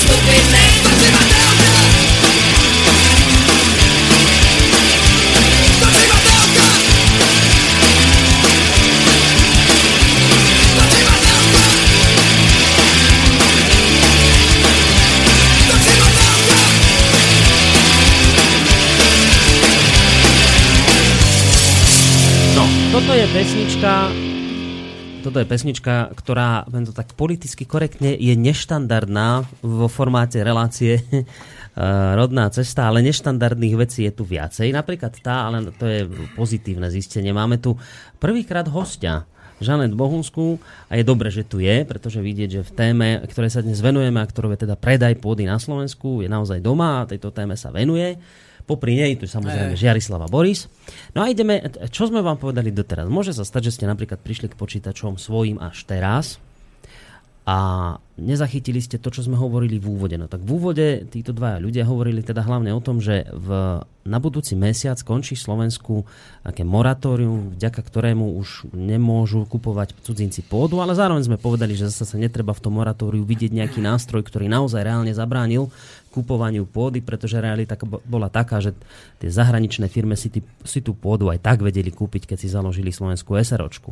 No, ale Ináč práve, od... práve ma tu oslovil jeden uh, náš host, vieš, ako teraz narastol počet hostov počas relácie a ten prišiel práve z východnej náhodou, čo, hovorí, že čo, čo si spomínal, že tam kúpujú pôdu a tak, mm. hovorí, že teraz že sa to robí aj takým spôsobom, že sa kúpujú rozhodovacie právomoci v družstve napríklad, hej? Mm-hmm. Nekupuje sa tá pôda, Hej. Ale že ovláda sa rôznymi spôsobmi. Jasné. Preto som ti trošku skočil na No len to som chcel dopovedať no. teda, že Uh-huh. Teda sme hovorili o tých moratóriách, ale tie sa nedodržiavali, ale čo je dôležité, teraz od budúceho mesiaca už padne aj toto moratórium a je tu reálna hrozba, že sa tu začne vo veľkom vykupovať pôda. Uh, je tu tá hrozba aj preto, lebo sa to už dialo doteraz. Slovensko má na niektorých lokalitách kvalitnú pôdu. Hovorili sme o tom, že hlavne Žitný ostrov do veľkej miery ťaha e, týchto zahraničných nákupcov. Aj preto, pretože je tam voda a to sa legislatívne vždy dá zmeniť, že im potom v budúcnosti môže aj voda patriť. No a Pani Bohunská hovorila o tom, že síce ministerstvo urobilo nejaké legislatívne opatrenia, ako teda trošku zabrániť tomu predaju pôdy zahraničiu, ale povedala zároveň a skonkretizovala body, prečo tá, tá legislatíva, alebo teda tie opatrenia, ktoré ministerstvo urobilo v tomto smere, nie sú um, nejakým spôsobom čo chcem povedať, ani nie, nie sú dostatočné. dostatočné. To, nie sú dostatočné. No a my by sme sa práve preto mali v tej druhej hodinke tejto relácie, kam sme sa už pomaličky prehúpli, venovať teda dobre. Tak toto dostatočné nie je, tak teda čo s týmto stavom ideme robiť? Že hovoríte, že európska legislatíva a vlastne aj naša ústava nám bráni v tom, aby sme my povedali amblok, že my vám zahraničie drahé nepredáme ani 5 pôdy. Nič. No, Toto nemôžeme urobiť. No možno nám až tak strašne nebráni, lebo napríklad, keď Rakúšaci môžu mať e, v zásade taký zákonný, zákonný, zákonnú úpravu, že že nadobudateľ pôdy v Rakúsku musí mať trvalé bydlisko najmenej 10 rokov tam, No tak to potom, keď nebráni Rakúšanov Európska únia, tak nebráni ani nám prijať. Pani Bohunská, tak... mohli by sme toto presadiť? Uh, takže uh, isté, že má Jarislav pravdu, že teda tie možnosti uh, niečo zakomponovať do tej legislatívy tu sú, však dá sa to obkúkať z tých krajín, kde to funguje. Ale momentálne hmm. sme v situácii, že máme dneska, tuším, uh, 5. marca no, no. a, a uh, musí sa to vyriešiť do 1. mája. Uh, do mája? 1. Áno, mája, lebo do, koncom apríla končí. To znamená, že v podstate uh, my tu reálne nemáme dostatočný priestor vzhľadom aj na to, že nemáme tých šikovných právnikov, uh, aby sme uh, sformulovali uh, materiál, ktorý by jednoducho ministerstvo muselo zapracovať do tohto návrhu, aby sa to stalo včas. Čiže musíme vychádzať z toho, že žiaľ od 1. mája uh, tá legislatívna regulácia uh, nebude uh, veľmi lepšia ako tento návrh, ktorý sme si čítali. A druhá vec je, nikdy nič nezmení, nie, že nikdy nič, dúfam, že raz áno, ale, ale zase v, krátkom, v krátkej dobe nezmení sa nič na tom, že tá možnosť kontrolovať dodržiavanie práva a vymožiteľnosť práva a potrestanie veci, mm. ktoré jednoducho sa robia mimo práva, to u nás žiaľ veľmi nefunguje. Čiže my musíme hľadať riešenie mimo legislatívy, pretože v zásade ináč aj platí, že ani sebe lepšia legislatíva nefunguje tam, kde uh, sa bežní ľudia, radoví občania občania nesprávajú rozumne. A toto je vlastne to, že e, my, radoví bežní občania, môžeme spraviť e, rozhodnutia, ktoré nám ochránia pôdu a nebudeme odkazaní na dokonalú alebo nedokonalú legislatívu. Uh-huh. Aby sme boli férovi aj voči ministerstvu, oni majú naozaj snahu eh, veci v rámci svojich možností ovplyvniť. Napríklad v súvislosti s uvoľnením trhu s pôdou pre zahraničných vlastníkov prišiel rezort poľnohospodárstva s novým štátnym programom Moja pôda. Farmári si budú môcť výhodnejšie požičať peniaze na kúpy pôdy od Slovenskej záručnej rozvojovej banky. Takže majú aj nejaký pro, pro, program na to, aby podporili slovenských farmárov, ale my musíme ísť ďalej, my musíme nájsť spôsob, e, ako e, podporiť aj my, poľnohospodárov, e, tými našimi bežnými rozhodnutiami. Keď niekto vlastní zem, nech porozmýšľa, či ju predá a komu ju predá, či sa mu oplatí získať nejaké peňažky, ktoré mu zaplatia dovolenku v danom roku alebo dajú živobytie na 1-2 roky, pretože viem, že sú oblasti, kde mm. naozaj ľudia žijú veľmi chudobne, alebo či si tú pôdu podržať, dať ju do prenajmu nejakému mladému farmárovi, ktorý by strašne rád farmárčil, ale nemá na akej zemi. A či sa s ním nedohodnú, že v poriadku, ja ti dám zem a ty mi budeš dávať čas plodín, ktoré vypestuješ uh, a má postarané o živobytie možno na roky, rokúce a dostane sa z hmotnej núdze. Tie možnosti, toto sú len také nápady, ale tie možnosti tu určite sú, keď mm-hmm. porozmýšľame a uvedomíme si jednu vec, že keď predáme tú pôdu, my sa do budúcnosti zbavujeme možnosti byť sebestační aj ako rodiny, aj ako spoločenstvo, aj ako krajina. Mm. To už je nevratný proces a celkom určite sa dá nájsť aj iný spôsob, ako predať zem ktorý nám pomôže vyriešiť aktuálne, momentálne nedostatky financií.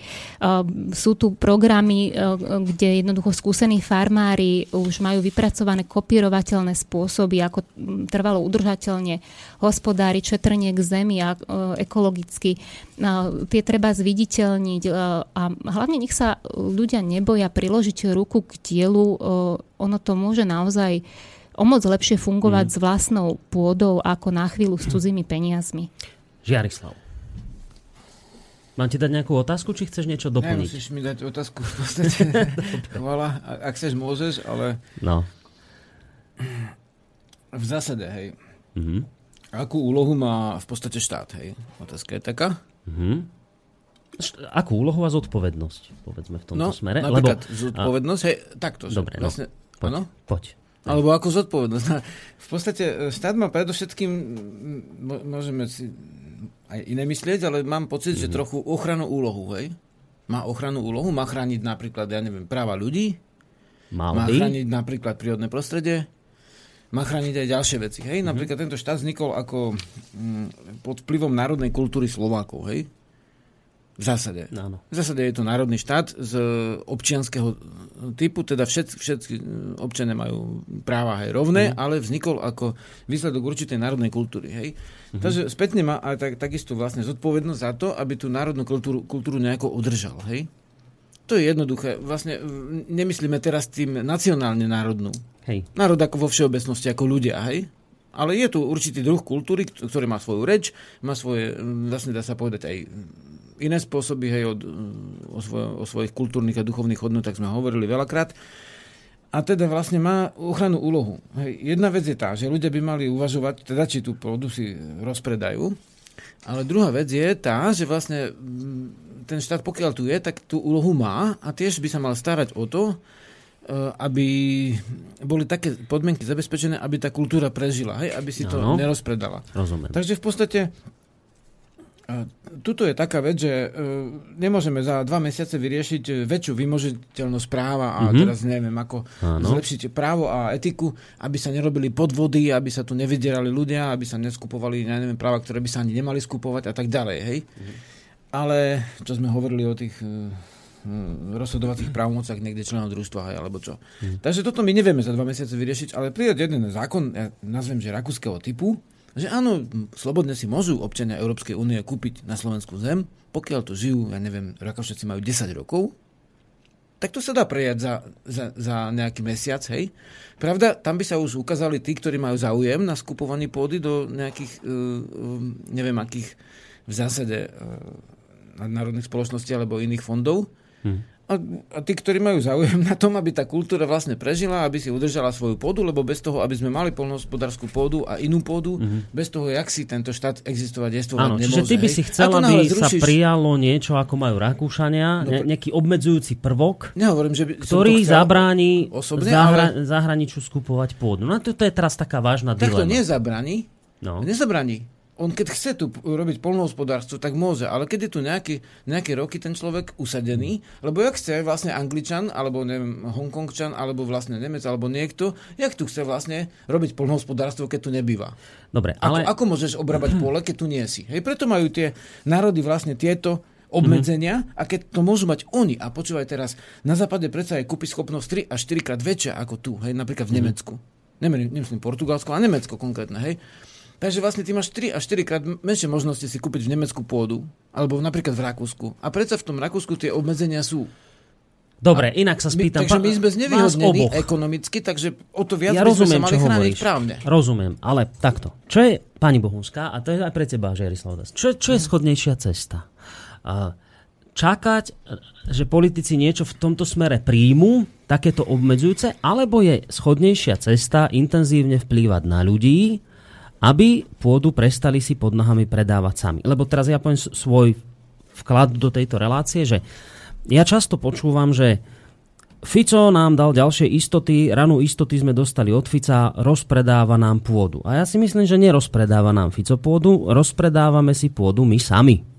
Že môže to byť akokoľvek zlý zákon, ktorý nás nechráni, ale v konečnom dôsledku vždy sme to my, to tú pôdu predávame. Čiže keby sme si my sami boli dostatočne istí tým, že, si, že, že pôda znamená štát, že pôda znamená život, živobytie, tak by tu mohol byť zákon akokoľvek nás nechrániaci, a aj tak by sme si tú pôdu nepredali. Takže na základe tohto sa pýtam, čo je schodnejšia cesta? Čakať, že nám tu politici príjmu nejaký obmedzujúci zákon? Alebo je schodnejšia cesta vplývať na ľudí, aby si uvedomili, že dobre, fajn, žijete na utekáči, žijete v hladovej doline a jediné, čo máte je políčko a teraz čakáte ako pavúk na muchu, že tam príde nejaký, ja neviem, investor a dá vám tam za tento vaše políčko tisíc eur, ktoré vám vyrieši vašu uh, finančnú situáciu na dva mesiace, ale predáte si živobytie. Tak, uh, a či nie je ľahšie na ľudí vplývať aj tam v tom utekáči, viete čo, robte čokoľvek, ale prosím vás, zachovajte si to pole, lebo možno vás to bude živiť Jasné. do budúcna. Hej? Čo je jednoduchšie? Tak, čo je schodnejšia uh, cesta? Takto, že 18 rokov vlastne robím tú druhú možnosť. Mm. Matka zem, príroda, kultúra, duch, hej, predkovia, potomkovia. A teraz máš dva mesiace. Máme ísť teraz do všetkých tých dedín a teraz do krčmy a presvedčať ľudí, aby nepredali svoje hlasovacie právo v družstve? Vieš, za tie dva mesiace my už nemôžeme zro- zrobiť taký zázrak. Mm-hmm. Za tie mhm. dva mesiace sa ale dá ešte vybudiť správa štátu na to, aby prijala nejaké opatrenia. A môžeme naďalej e, šíriť vedomestvo a ďalšie veci a snažiť sa, aby ľudia e, si uvedomili, že, že, že bez toho vzťahu, bytostného vzťahu k Ukrajine, bez tej správy, bez tej voľnosti pohybu v tejto krajine, vlastne nebudú slobodní a to sa určite tie doby budú meniť. Táto doba, čo je teraz, to nebude až tak zase strašne dlho, ako si myslíme. Všetko sa vo svete mení. Väčšina ľudí, v podstate, alebo veľká časť ľudí, uh, ide na štyroch namotávkach, hej? Uh-huh. Sú namotaní na základných, základných štyroch živočišných zvieracích reflexoch, hej? Alebo podmenených, nepodmenených teda reflexoch, s ktorými sa rodíš, hej? Uh-huh. Je to potravinový pút a teda chcú peniaze. Hej, to je, to je potravinový put v dnešnej dobe, lebo si myslíš, že, že keď budeš mať peniaze, kúpiš si chlieb. No nie, nemusí to vždy tak byť, ale dajme tomu. Hej. Rozmnožovací put, teda ak sa už nemnožia, čo sa už veľmi Slováci nemnožia, tak ale aspoň, aspoň napodobňujú množenie. Hej. Keď ich pošteklíš, tak kúkajú na televízor. Tretí put je vlastne uh, uh, obranný, mm-hmm. to je IP Palo, hej, 4 nepodmienné reflexy. Áno, 4 živly. Obrany put, áno, bojový put, áno, preto furt sa tam strieľa v tej televízore, nech to prepínaš tú televíziu hocako, vždy sa tam na nejakom programe strieľa, hej, to, to neprestáva. neprestáva to sa štekli, život, ži, e, e, živodraha, e, nervy sa šteklia, aby ten človek nezachrapkal, tak pri, primitívne púdy ako mm. zvieraci sú najjednoduchšie na to. A štvrtý púd, čo má sused, chcem ja. Sused má televízor, kúpim si televízor. Jasné, potrebujem 300 eur, hej? Alebo počítač, alebo niečo ďalšie. On sa síce za 5 rokov, za 8 už pokazí ten televízor, mobil za 2 roky. Auto tiež za 10 rokov už neopravia väčšinou. Dnešné auto, teda keď to nie je nejaká vetrieska alebo niva. Ale v podstate v podstate sa ti to neoplatí už opravovať potom. Uh-huh. V podstate je to robené na krátkodobé vyťahnutie peňazí. A Dobre, sú, a čiže na týchto štyroch namotánkach Na týchto štyroch funguje väčšina ľudí. Ale ľudia, ktorí spravujú krajinu, by nemali byť namotaní na základných zvieracích púdoch, ktoré sú síce dobré. Áno, potrebujeme sa množiť, potrebujeme sa nájsť, potrebujeme sa obraniť a potrebujeme aj sa naučiť niečo a teda napodobniť. Hej. Uh-huh. Potrebujeme tie štyri púdy, ale nie v nich byť namotaní ako zvery a teda rozmýšľať o tom, že čo s tou pôdou, že čo ty dáš týmu vnúkovi, ty mu dáš televízor. Ten sa mu o chvíľu pokazí. A čo vlastne bude v tejto krajine, keď bude robiť paholka spoločnosti a možno bude veľká zamestnanosť, ale vlastne nebude tu mať prístup k lesu, nebude mať pôdu, nebude Čiže mať politici peniaze. nefungujú na, nemali by fungovať Znova, na štyroch namotávkach by... a preto ty by si v tejto chvíli apeloval hlavne na týchto zástupcov áno, štátu. Áno aby teda niečo s týmto stavom robili. Áno, Pani lebo, Bohunská... lebo, lebo tá babka niekde v tom družstve, niekde v tej východnej, ako hovorí náš známy, čo tu teraz prišiel, aj teraz sme ho spoznali, že áno, tam si kupujú tie, tie, tie, tie právomoci alebo v mm-hmm. iné dedine. Ona si to neuvedomuje v tej chvíli, že sa to raz môže zmeniť, lebo celý život ten vstup do lesa mala. A ne, neuvedomuje si, že vlastne, že teraz tí vnúci môžu o to prísť a oni chcú, chcem počítať, chcem počítať, oni si to tiež neuvedomujú. Že za chvíľku peňazí môže stratiť, ni, nič väčšie nie je, ako, že, žiadny väčší majetok nie je ako krajina. Všetko ostatné môže získať za dve hodiny a takisto rýchlo aj stratiť ale vlastne prístup do krajiny je veľmi dôležité. To vieme, že vlastne sú národy, ktoré už majú posledné kúsky, nejaké rezervácie, nejaké pôvodní Američania a, a chcú, aby to sprivatizovali a nechcú, lebo to je to posledné, čo ešte mm-hmm. majú, čo je vlastne, vlastne ich, keď už tá kultúra ich nie je. Ale my sme na tom lepšie, lebo my sme štátotvorný národ. Áno, takže to vlastne zhrniem, pre teba je teraz v tejto chvíli, v tejto situácii, kde sa nachádzame, schodnejšia cesta tlačiť na politikov, aby prijali nejaké obmedzujúce uh, zákony alebo proste nejakú legislatívu, ktorá by do maximálnej možnej miery bránila zahraničiu skupovať pôdu. Áno. Pani Bohunská, vy, ide, vy by ste šli touto cestou, alebo skôr by ste vplývali na ľudí?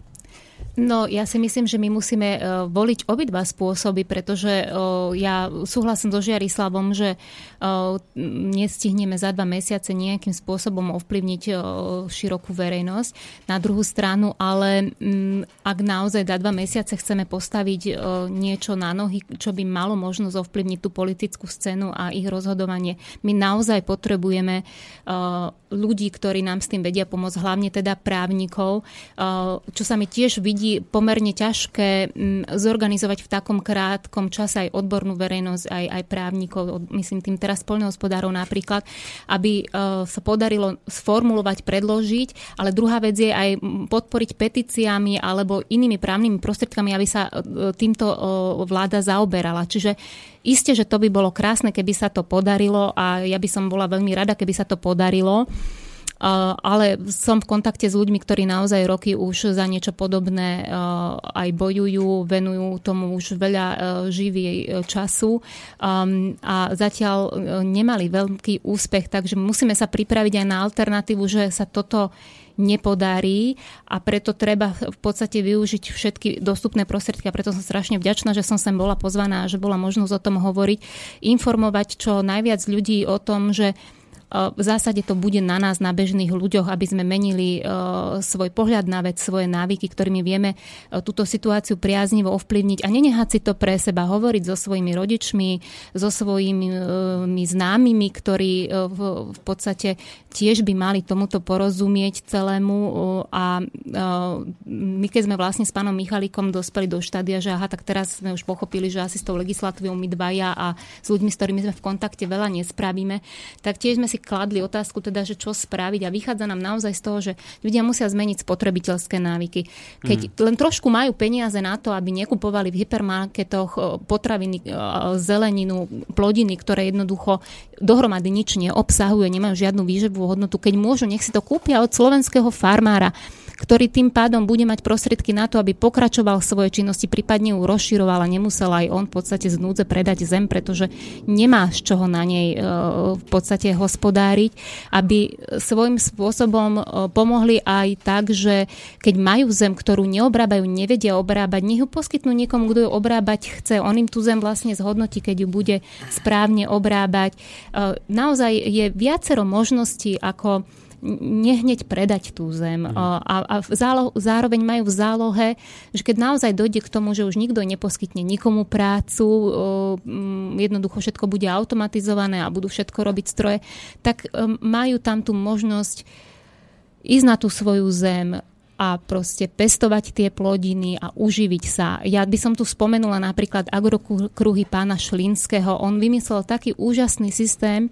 pri ktorom on tvrdí, že neumre s motikou v rukách. To znamená, není to fyzicky náročné, tak náročné, aby to nebolo duplikovateľné, aby sa nedalo takým e, jeho spôsobom trvalo udržateľne hospodáriť s rešpektom k zemi e, a s tým, že vypestujú kvalitné plodiny, ktorými vedia pomôcť ľuďom, ktorí chcú mať kvalitnú stravu. Takže áno, určite e, snažme sa ovplyvniť legislatívu, ale pomáhajte nám, ale hlavne snažme sa e, tieto informácie sprostredkovať čo najširšej verejnosti, vysvetľovať, o čo ide, aby sa neulakomili kvôli krátkemu finančnému zisku. Vlastne by urobili tú istú chybu, čo robí aj naša vláda. Všetky tie rozhodnutia sú kvôli krátkodobým finančným mhm. ziskom. Áno. Neopakujme ich chyby. Mhm. Uh, hovorí sa, že aké mlieko, taká smotana. No keď my budeme v zásade robiť niečo podobné, no nečudujme sa, že vláda to robí tiež. Zmeňme svoje správy správanie a potom vlastne nám je jedno, aká je legislatíva. Žiarislav.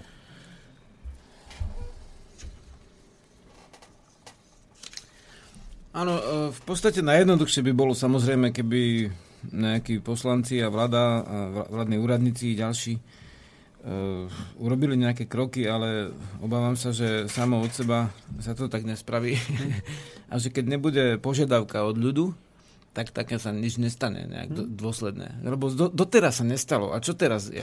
Teraz nás budú voľby, hej, na nov budú ďalšie kolo a v podstate potom už máme koniec ďalšieho mesiaca a vtedy už vlastne končí toto moratórium. Takže v podstate už sa nič také strašné, ako keď sa nič mimoriadne nestane, tak vlastne asi nestane. Nič sa nechystá. V podstate všetci sa sústredia na to, že kto bude mať e, moc ako prezidenta. Hej? Mm-hmm. No, že by to nebolo dôležitá vec, ale zatiaľ nám ujde niečo iné. Mm-hmm. Možno, že sa niečo malé deje, ale nevieme o tom nič. No. Akože v zásade to vnímam tak, že vlastne národ si musí zaslúžiť svoje prežitie, mm-hmm. ale ak sa nevybudí, tak jednoducho sú národy, ktoré zaniknú a sú národy, ktoré prežijú. A je na nás, že, že či vlastne zanikneme alebo prežijeme a to nemôže rozhodnúť žiadny prezident. Hej. To môžu rozhodnúť vlastne t- ten My duch, našim správaním. my našim správaním, našim Mm. spôsobmi. A niekedy je hodina 12, keď sa ešte niečo dá spraviť a potom nám nepomôže, vieš, keď, no a tak predstav si, že prejdú 3 roky a povedia, no tak žiadne masívne skupovanie pôdy sa síce nestalo, ale polovicu pôdy už nemáme, hej, no za 3 roky, vieš, to, čo, čo to je, vieš, akože to nie je nič nepredstaviteľné v zásade. No a potom neviem, povedia, ako tak sme sa prepáčte, dostali sme k tým trošku- predaným 400 trošku tisíc hektárov. Trošku sme sa kopli, trošku sme sa zmýlili, že sa nič nestane, no niečo sa asi stalo, prepáčte, no tak v budúcom živote budeme mudrejšie, aj vo veštení sme sa milili. Čo teraz No vlastne nie, spravíš? ako nie je to smiešné. áno, áno, keď ti, e, keď, keď ti hrozí, že ti, že ti padne dom na hlavu, alebo prístrešok aspoň, no tak nič sa nestane, áno, samozrejme, pokiaľ tam dáš poriadne koly. Hmm. Hej, zabetonuješ tam nejaké agaty alebo duby a potom sa nič nestane, keď máš podpory, ale keď nemáš tie podpory, tak samozrejme, že to spadne skôr či neskôr. Takže dajme tomu, že sa nič nestane, ale musíme byť na to pripravení. No, neverím iných- tomu, že to vláda vyrieši sama. Hej. Podľa mňa vláda tiež rieši to, čo vidí, že ľudia chcú. Takže v podstate je to úplne pochopiteľné. No ale my te, teraz, vy ste to, to spomenuli, pani Bohunská, to chcem vytiahnuť, lebo to bolo mimoriadne dôležité a to, to je hodno spomenúť, že vy okrem iného ste povedali, že my budeme musieť, ale mali by sme sa naučiť zmeniť svoje doterajšie spôsoby života. Že, že to nie je len tak, že vy nepredáte políčko svoje. To, to je jedna vec. A druhá vec je, že nás čaká do budúcna vlastne seba obmedzovanie. Nie preto, že nám Určite. to niekto prikáže, ale preto, že to bude jediný spôsob prežitia. A teraz, teraz tá zásadná otázka, že no, a sme my na to Slováci už pripravení na takéto dobrovoľné seba obmedzenie sa, keď teda, ako povedala Žiarislav, žijeme v tých namotávkach a teraz aj médiá nás udržiavajú v nejakom stave pohody. Táto téma predaja pôdy, to, to nie je téma, ktorá by sa nejak mimoriadne riešila, pretože v tejto chvíli sú ďaleko dôležitejšie témy, či sa e, na Olympiáde v Soči otvoril kruh, alebo sa tam neotvoril ten olimpijský kruh. Hlúposti, hlúposti, zabávajú médiá ľudí a táto téma sa ale nerieši. Hej? A teraz ale vy chcete naozaj ušľachtilú cnostnú vec od ľudí, aby že, že musíte si vy sami uvedomiť, že ak vy sami sa neobmedzíte, tak neprežijete. A teraz, že sme my v tomto stave to vôbec pochopiť? Tak dobrá správa je, že to nemusí spraviť úplne každý. Hej. Um, mnoho informácií, ku ktorým som sa dostala, ukazujú, že e, naozaj, ak sa 10% populácie e, rozhodne veci správ, e, robiť správne, e, tak v podstate nejakým spôsobom strhne aj tú väčšinu. Oni to jednoducho, aj bez toho, aby si to uvedomili, začnú kopírovať um, do svojho správania, stane sa to trendom.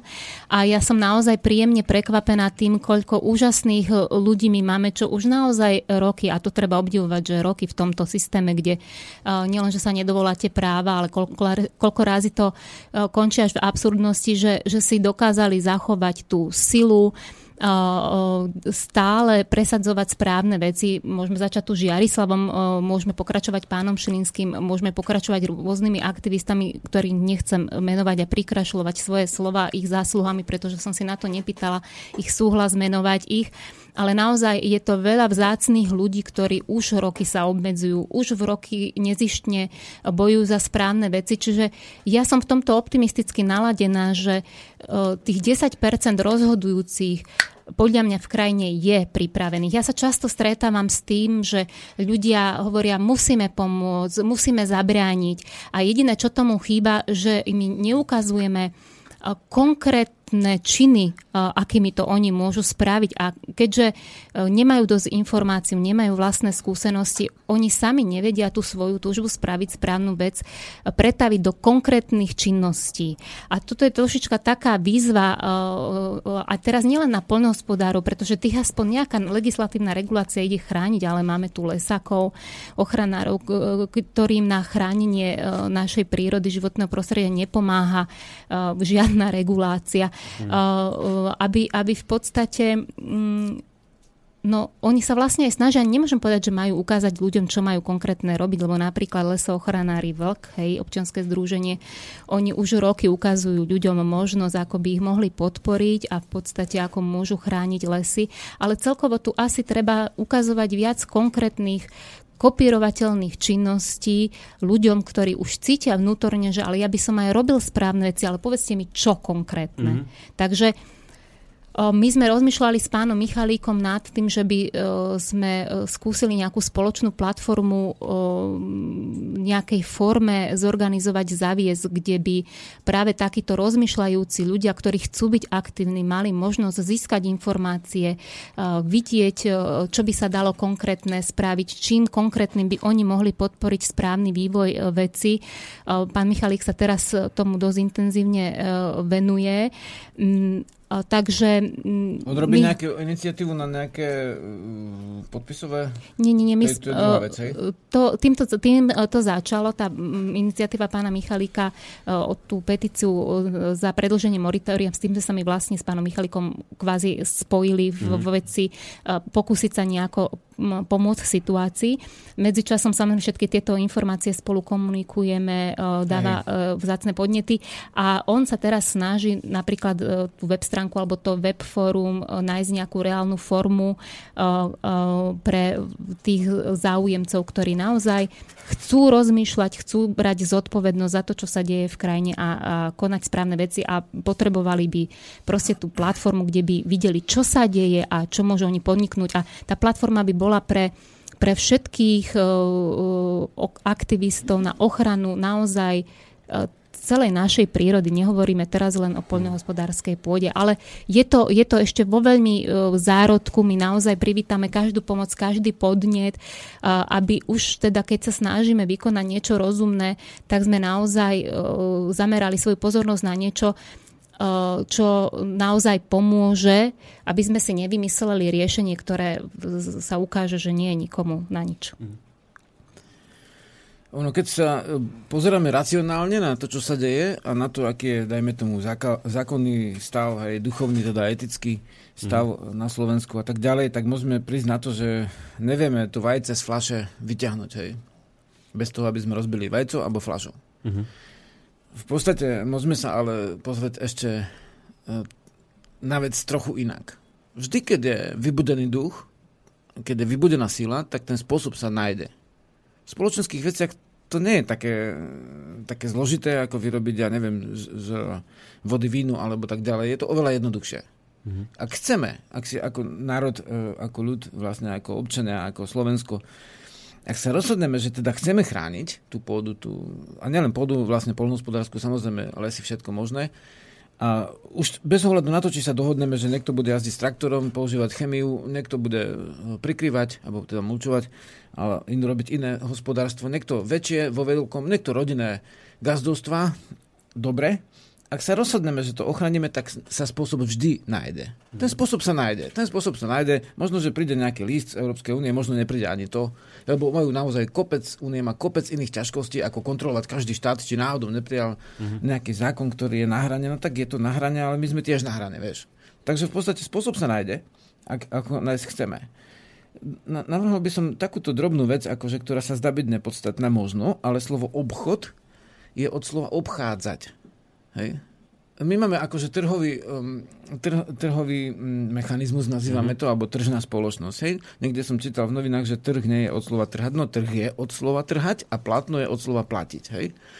Takže vlastne uh, obchádzať s tým, dajme tomu, uh, t- s, nejakými výrobkami, domy to je obchod. Hej? Mm-hmm. Áno, áno. Áno, to je obchod. Máš výrobky, máš uh, niekoho, kto ich potrebuje, košelu, múku alebo niečo, chlieb, obchod, dajme tomu už neskôr uh, obchod je kamenný a ľudia obchádzajú do obchodu, hej? Áno.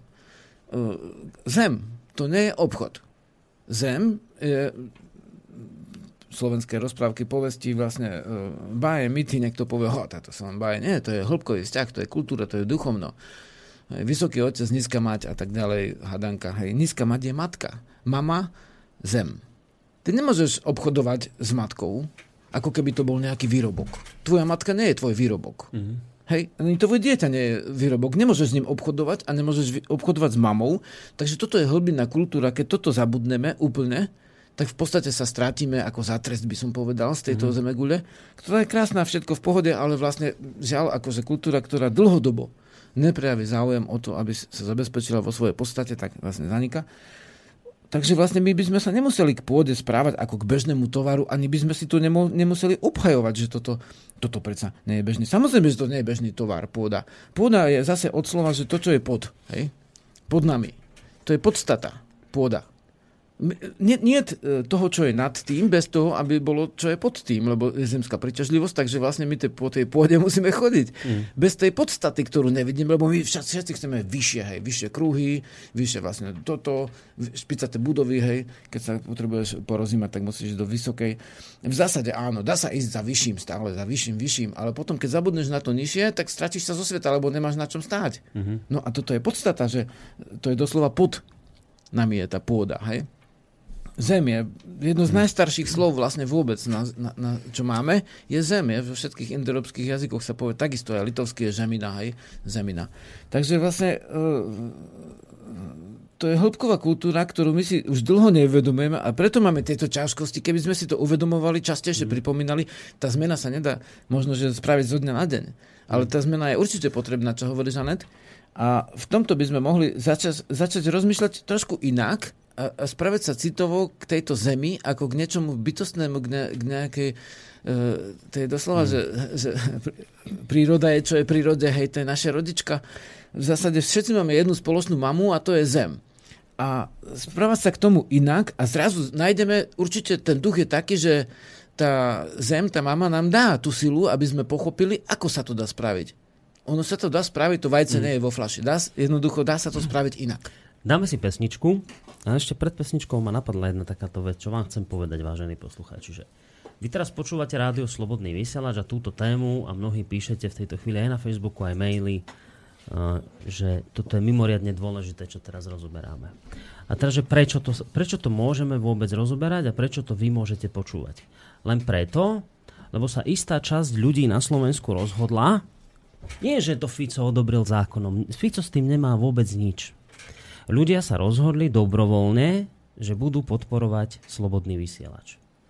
Oni ho platia. Vy ho platíte. To je vaše rozhodnutie. S tým nemá vláda nič. A vy, keď ste sa rozhodli, že toto rádio budete podporovať a platiť, tak tu môžu byť takéto relácie. Keď sa rozhodnete, že ho platiť nebudete, tak takéto relácie skončia. Takže vy ste na jednej strane požehnaním a na druhej strane aj, aj zničením tohto rádia. Vy, ho, vy môžete rozhodnúť o, o funkcii, o, o, o živote alebo smrti tohto rádia. A myslím si, že je to tak nejako aj s pôdou, že je tu na Slovensku často počúvam, že nás Maďari ohrozujú, jak nás Rómovia ohrozujú a neviem kto. Nakoniec prichádzam na to, že my sme si vlastne sami sebe ohrození. My sa ohrozujeme. Že my sami seba vieme neskutočne krásne zničiť jednoduchou vecou, že že si predáte pôdu pod nohami. S tým nemajú Rómovia, Maďari a neviem kohokoľvek teraz vymyslíte nič spoločné. To, to je náš problém. A tak ako môžete byť pre túto krajinu a podobne ako pre toto rádio požehnaním, tak môžete byť aj tým, ktorý sa podpíše na smrti tohto rádia alebo tejto krajiny tým, že budete predávať pôdu pod nohami. Takáto paralela ma napadla v tejto chvíli a dáme si pesničku, inak na želanie e, tuto našej dnešnej hostky, a čo to bude inak? Aká pesnička? E, je to od Janka Svetlana Majerčika, či aj to rolička, také trošku povzbudenie, že vráťme sa aj my, e, bežní mali ľudia, k poľnohospodárskej činnosti. Tak si poďme zahrať. A nezorána, smutná, opustená, zanedbána, kto si ju zanedbal, na si orie. Ešte by to stihol, lebo jarie. Kto si ju zanedbal, na si orie. ešte by to stihol, lebo jar je. Ja som ju zanedbal, bo podniká. Predal som aj dobrého koníka, gastovanie nechal planý gazda. Zapáčila sa mu čierna mazda,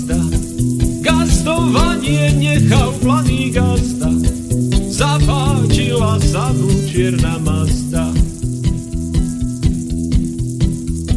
Kravata košela vyžehlená, hore noza vrázka pokrčená, ale som to patom v strese žijem. O múr si potajme hlavu bijem, ale som to patom v strese žijem. O múr si potajme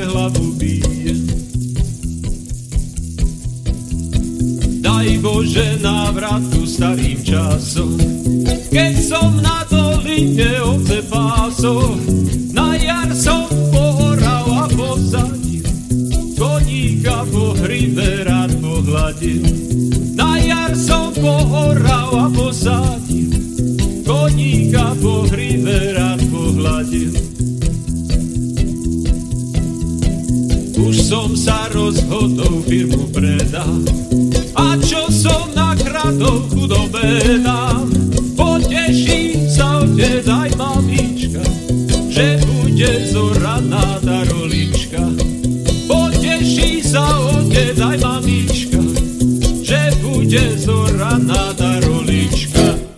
No veľmi podarená vec od Jana Majerčíka, ktorú vybral môj dnešný host, Žanet Vohunská, ktorou som veľmi rád, že je tu spolu so mnou, lebo mne Žiarislav robí také veci, že vždycky niekam odbehne a nie je tu a ja potom musím sám sa rozprávať so sebou. Takže asi budete chodevať častejšie, keď mne toto Žiarislav stále robeva, ale uh, my sme vlastne tú predošlú časť pred pesničkou končili takým nejakým rozprávaním o vzťahu človek versus príroda, že treba ako keby zmeniť najskôr ten pohľad Určite. ako my to vlastne vnímame, tak pár slov aj vás by som možno poprosil, keby ste k tomuto doplnili Hej. svojich vlastných. Ja si myslím, že toto je tiež jedna z takých základných vecí, ktorú si musíme uvedomiť. My sme súčasťou prírody. Uh, My jednoducho uh, sa dosť často z nej vydelujeme, uh, rozhodujeme o nej, ničíme ju a vlastne si neuvedomujeme, že my sme tá ruka, čiže len jedna časť toho celého organizmu. Ľudstvo je len čas stvorenia v tejto prírode, ktorá vlastne ničí ďalšie časti toho tela, pretože sa chce dostať k nejakým krátkodobým, hovorím, finančným ziskom, ale tým sa vlastne nepriamo ohrozuje, ale jednoznačne sa ohrozuje ničiť tým aj samého seba.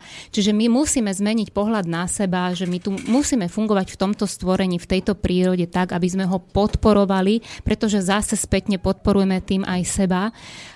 A nesmieme naozaj uh, rozmýšľať krátkozráko a tváriť sa, že my vyrúbeme lesy a nič sa nedieje, stromy znovu vyrastú. To nie je pravda. Oni síce vyrastú, ale iné organizmy, iná časť tých lesov, lebo les nie sú len stromy, to bude trvať stovky rokov, kým sa tam prinavrátia a vrátia sa do tej pôvodnej uh, štruktúry alebo do toho pôvodného stavu, ako bol pred vyrúbaním lesov. Takisto my, keď v podstate predáme tú pôdu niekomu, kto s ňou nebude uh, šetrne hospodáriť, on nám ju zničí, on nám ju zničí mm. uh, a jednoducho to bude mať dopad zase na naše jestvovanie. Čiže ak my neochránime prírodu, nepriamo nechránime ani seba. Ak ju ničíme, nepriamo ničíme aj seba. My sme od nej priamo závislí, my sme jej časťou a toto je veľmi dôležité, aby sme eh, pochopili pri rozhodovaní, uh, čo, čo budeme robiť s pôdou a tak. No, na, napísala poslucháčka, ono tých mailov je dosť, ale toto, toto, toto chcem, lebo na, napísala takúto vec Janka, že, že dobrý večer, Boris, mohli by ste prosím vás prečítať tento článok? Nie je to dlhé, a teraz ona, ona napísala svoj názor, že, že je to odporná propaganda z dielne JNT, až z toho príde človeku na zvracanie. Hostia by sa mohli vyjadriť k tomuto článku. Tak ja vám ho teraz prečítam. Ten článok nesie názov, že potravinová sebestatočnosť je ekonomický nezmysel. A napísal to analytik JNT banky.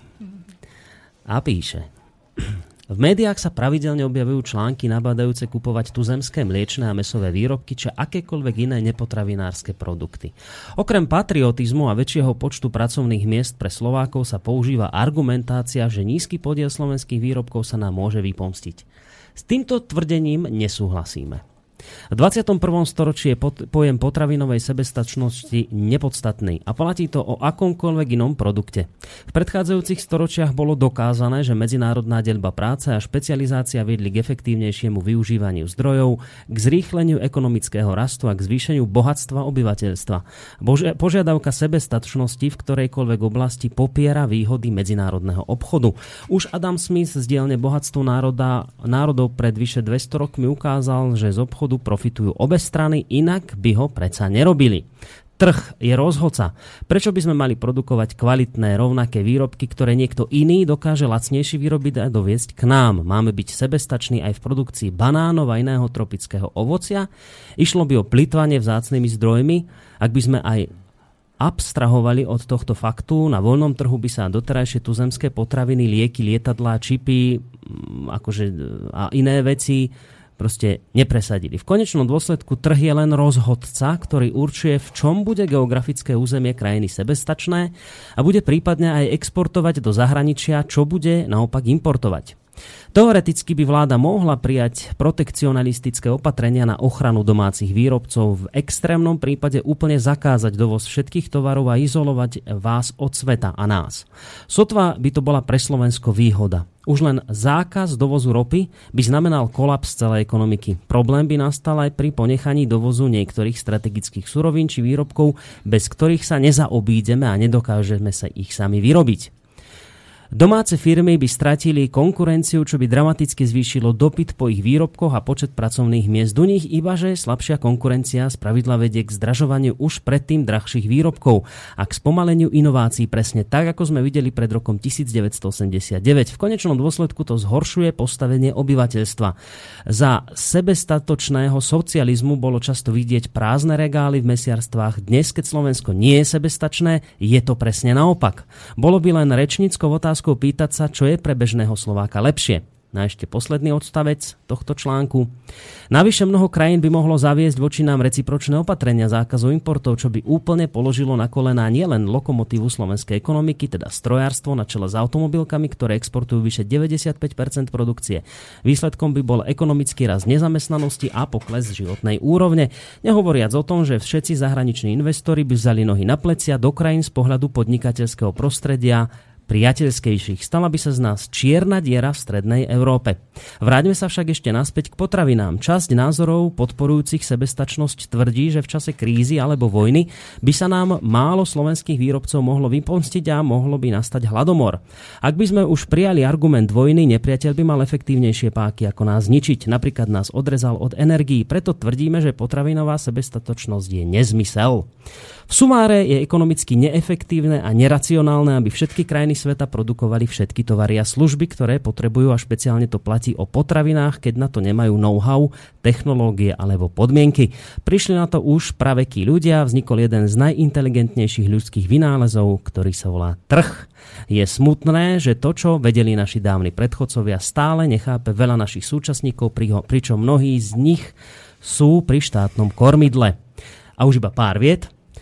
Navyše v slobodnej kapitalistickej spoločnosti nemožno sebestatočnosť nejako nanútiť. V medzinárodnom obchode robia transakcie medzi sebou súkromné subjekty, nie štáty. Preferovať slovenské výrobky je len preto, že sú slovenské, hoci kvalitová cenou zaostávajú, je skôr prejavom ekonomického rasizmu ako patriotizmu. A propo, je v továrni so zahraničným vlastníkom výrobok na linke, ktorá bola dovezená zo zahraničia slovenský, Fú, dlhý e-mail, dlhý názor a teraz vy dvaja, že čo si o týchto slovách myslíte?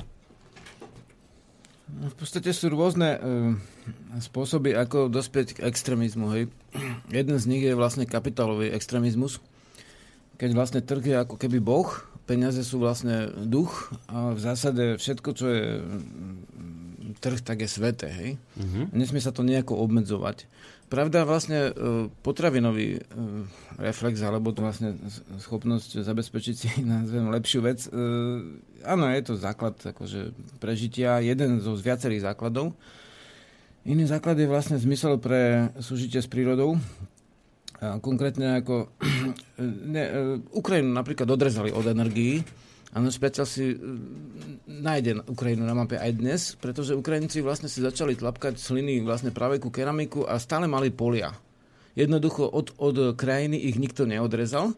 Takže počas druhej svetovej vojny tam boli ako keby nezávisle od hospodárstva odrezané od medzinárodného trhu krajiny, kde vlastne ľudia prežili aj v tých najhorších podmienkach a v zásade zachovali nielen genetický kód, ale aj určitú kultúru. Hej? Takže vlastne e, tá, t, e, v zásade teória e, trhová, áno, ona takto sa dá dokladovať, lebo vlastne ráta s tými podmienkami, ktoré vlastne sú, ale vlastne ľudia nesú sú, sú dve, dve podstaty, na ktorých my jestvujeme. Hej? Ako je oheň a voda, tak je osoba ako osobné práva a spoločnosť ako spoločenské cítenie.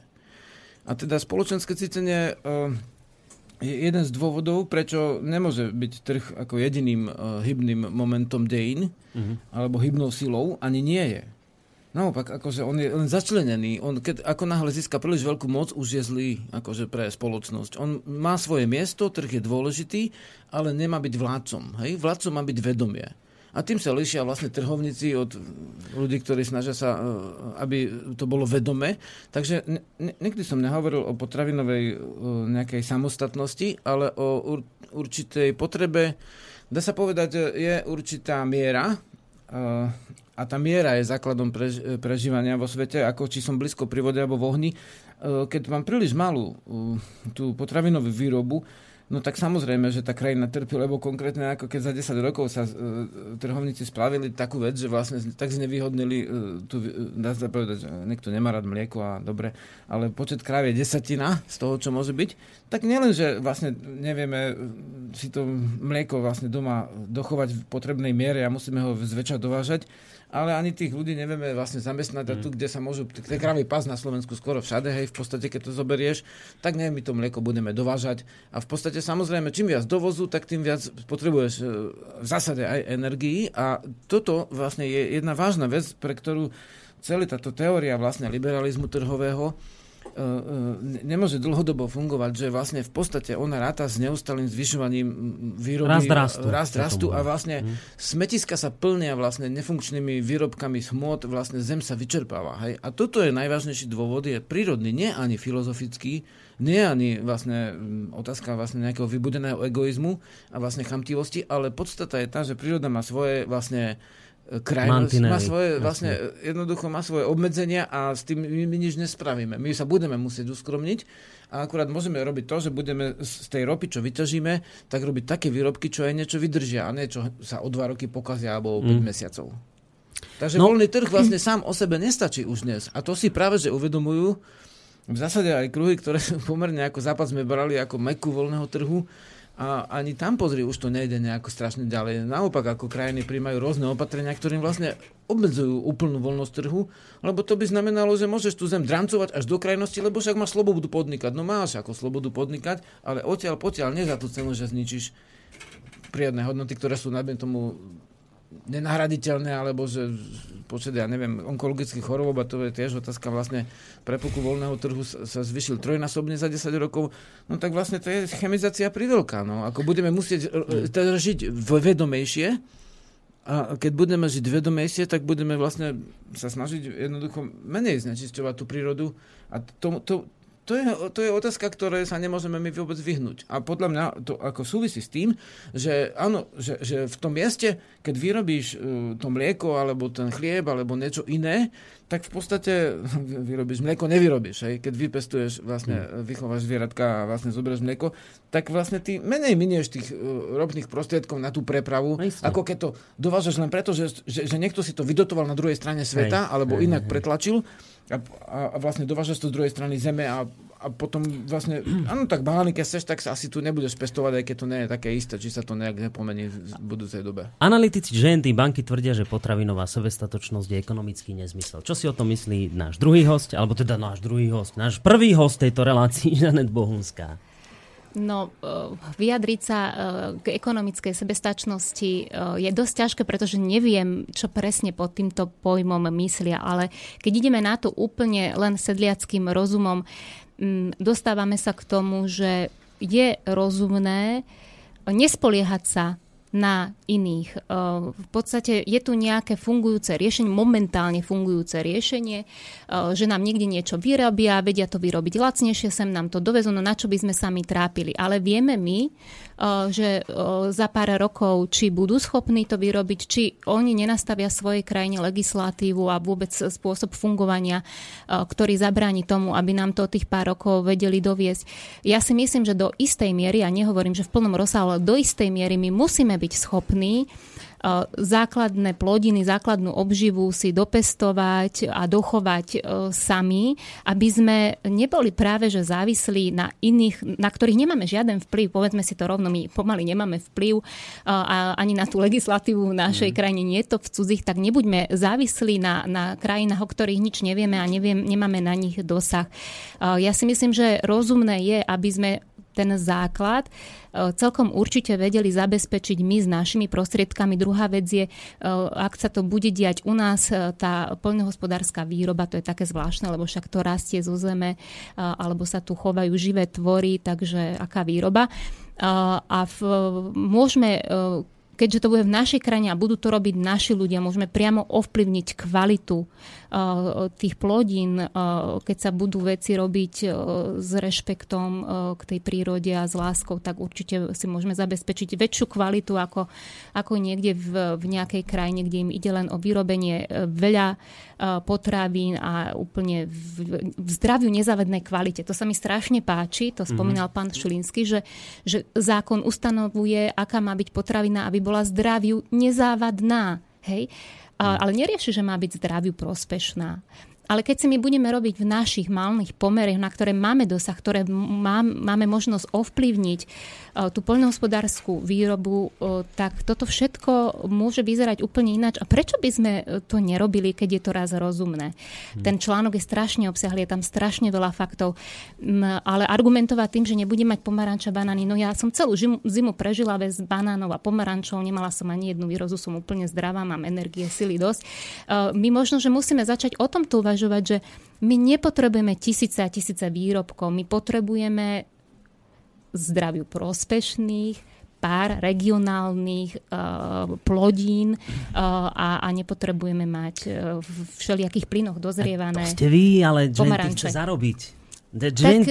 je, nie je tu na to, aby nech si, vy ste nech si živo, zarábajú, žili. Nech si zarábajú, keď to potrebujú, za, uh, keď si myslia, že to je dôležité uh, a nechajme im ich obchody, ale naozaj, keď máme tu možnosť, tak my sa správajme rozumne, uh, tak aby sme neboli závislí zbytočne na tom, na čom nemusíme byť závislí. My to nevieme úplne ovplyvniť, ale do tej miery, do akej vieme určite je to rozumné mať veci v našich rukách. Dokonca agrokruhy sú stávané od pána Šilinského ten model tak, že že pestovateľ sa priamo pozná so svojimi odberateľmi, je tam medzi nimi uh, vzťah uh, a tým pádom uh, jednoducho aj tí odberatelia sú si istí, že ten človek je taký, že to nebude chemicky postrekovať, že proste mi nedá na tanier alternatívu hypermarketových plodín.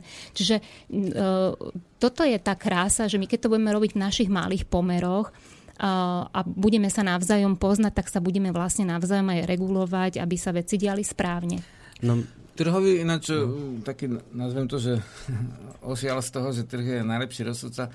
Ono vlastne, je to áno, asi trošku vzrušujúce, adrenalinové, keď v tom človek vlastne beží, asi ako keď niekto hrá na tých počítačoch o peniaze, vieš. Mm-hmm. Áno, tak pre neho je toto ako to najdôležitejšie, ale zase sú ľudia, pre ktorých je dôležité, dajme tomu vedomie, hej? Uh-huh. o, o, na, dá sa povedať celostnejšie, kde nie je trh rozhodca, ale vlastne uh, vzťah. Vzťah. Vzťah je to, čo vlastne kvôli čomu sme sa my ľudia vlastne, dá sa povedať, uh, združili do spoločnosti, aj sme prežili. A keď si zoberieš v tých najťažších chvíľach, vždy to bolo o prírodnom prežití. Uh-huh. Ľahšie sa prežije uh, prírodne tomu, kto ten vzťah k prírode má, k iným bytostiam vie zasiať, poorať, alebo aspoň um, nejak sa o to pričiniť spolu s inými.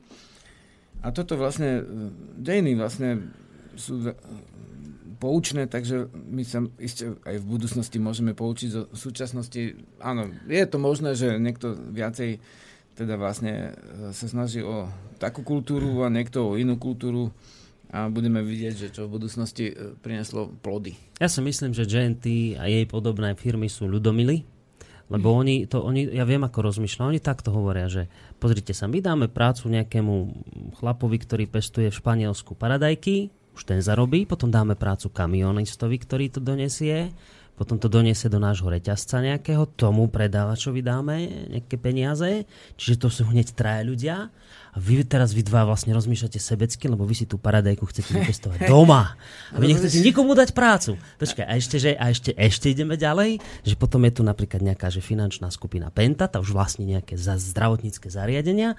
No a samozrejme tá, tá paradajka, keď ide z toho Španielska, tak my ju nejak chemicky ošetríme, vy potom aj možno ochoriete. A to je dobre, lebo zase dáme zdravotníckým zariadeniam prácu. Čiže my, my, keď budeš to všetko to krásne funguje no, a teraz, a teraz, a teraz, že a koho tu trápi pre Boha živého, že nám tu rastie počet rakoviny?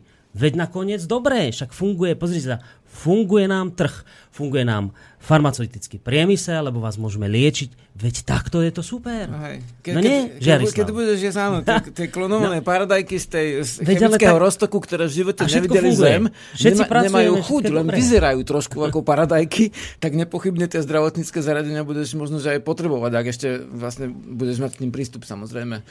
Takže vlastne som tým chcel povedať, že genty sú ľudomilí. Oni dávajú prácu ľuďom. No na ale to bolo samozrejme no, značne ironické, aby to niekto nezobral vážne. No. Usmievame, no. ale skutočne sú veci, ktoré sú aj vážne. Teda, že toto je aj vážne. No sú to no. vážne, hlavne keď sa pozrieme na to, koľko mm. ľudí je dnes chorých, ako to vyzerá s, s chorobnosťou tohto národa, však onkologické ochorenia stúpajú nenormálnym spôsobom. Ono to súvisí ale nielen s tým stravovaním, ale s tým trvalým stresom, v ktorom e, ľudia uh, žijú. A ten trvalý stres vlastne vychádza z toho, že sa cítia byť vydaní na pospas napríklad zamestnaní zamestnávateľom. Mne sa preto páčila aj tá pesnička, či aj to rolička od Janka, lebo on tam v podstate hovorí o tom vrátiť sa k tomu polnohospodáreniu, že sa človek zbaví toho stresu. Áno, človek bude fyzicky pracovať, čo sa už mnohí boja, ale bude sám sebe pánom. Sice samozrejme bude trošku závislý na tom, ako, čo príroda dá, čo nedá, ale, ale možno, že aj to by bola cesta, ako sa zbaviť toho dobrovoľného nevoľníctva, ako sme to pri jednej diskusii tuto dneska už nazvali, že jednoducho my sa dobrovoľne vydávame na pospas, aby o nás rozhodovali iní ľudia, miesto toho, aby sme skúsili podniknúť niečo aj so všetkými rizikami, ale aj so všetkými právami e, sami a mm, to by možno, že e, odbúralo veľa stresov mm. a, a jednoducho by potom, a potom sa nedemonstrovali tie Áno, áno. Vieš, prečo sa nemnožia zvieratá v zoologickej záhrade tak ľahko? Teda pokiaľ to nie sú myši. myši. Sa, ne, nemnožia. No. Aj Prečo? vlastne Slovakov ako, ako takých, tých bežných Slovakov ako v podstate už ubudá. Hej. Uh-huh. No ne, nemnožia sa, pretože sú v strese. Hej, tak zvláštne, že v tom akože zlom socializme sme sa množili a v tom dobrom mm, liberálnom kapitalizme zrazu sa prestávame množiť, hej. Otázka je vlastne 40% e, ľudí v podstate to nevidí vôbec dobre s tým, kam smeruje spoločenské zriadenie. Ja nehovorím, či tak alebo tak, ale že to je, to je dosť uh, veľké množstvo. 40% ľudí to jednoznačne vidí inak, hej. Hmm. Potom sú ešte ďalšie prechodné stavy, to ani štatistiky nemáme k tomu. Ale by som povedal, že, uh, že ten stres je skutočne veľký a práve uh, no a dr- ďalšia vec je uh, to, že vlastne u nás je nadávka to, že sedlák, hej. Mm-hmm. To, že akože naša spoločnosť v podstate žije vďaka sedliakom.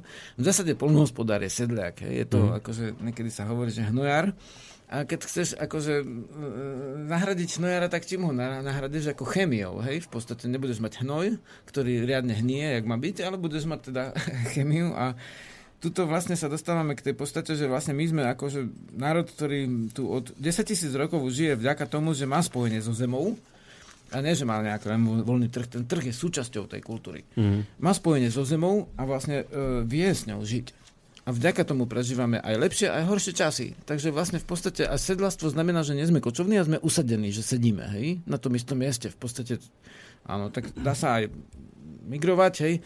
Vieme, že voľný trh priniesol aj to, akože je zničenie polovice živočíšnych druhov na Austrálii, Novom Zélande, hej, vyhľadenie kultúr, vlastne eh, am, niektorých amerických A koho a to iných. nestrápi? Vlastne, Toto áno, to všetko bol liberálny trh. To všetko áno. A no, tak to je vlastne prirodzený 300 výber, neviditeľná ruka Indianom, trhu. keď ty, ty španielsky vlastne títo akože vyvolaní eh, kultúrni ako ľudia, eh, konkistadori jednoducho zakázali vlastniť pôdu, kedy chceli zotročiť. Mhm. A dodnes vlastne tí domorodci tam pracujú na farmách v takej eh, strašných podmienkach a tiež je tam vlastne sloboda trhu samozrejme.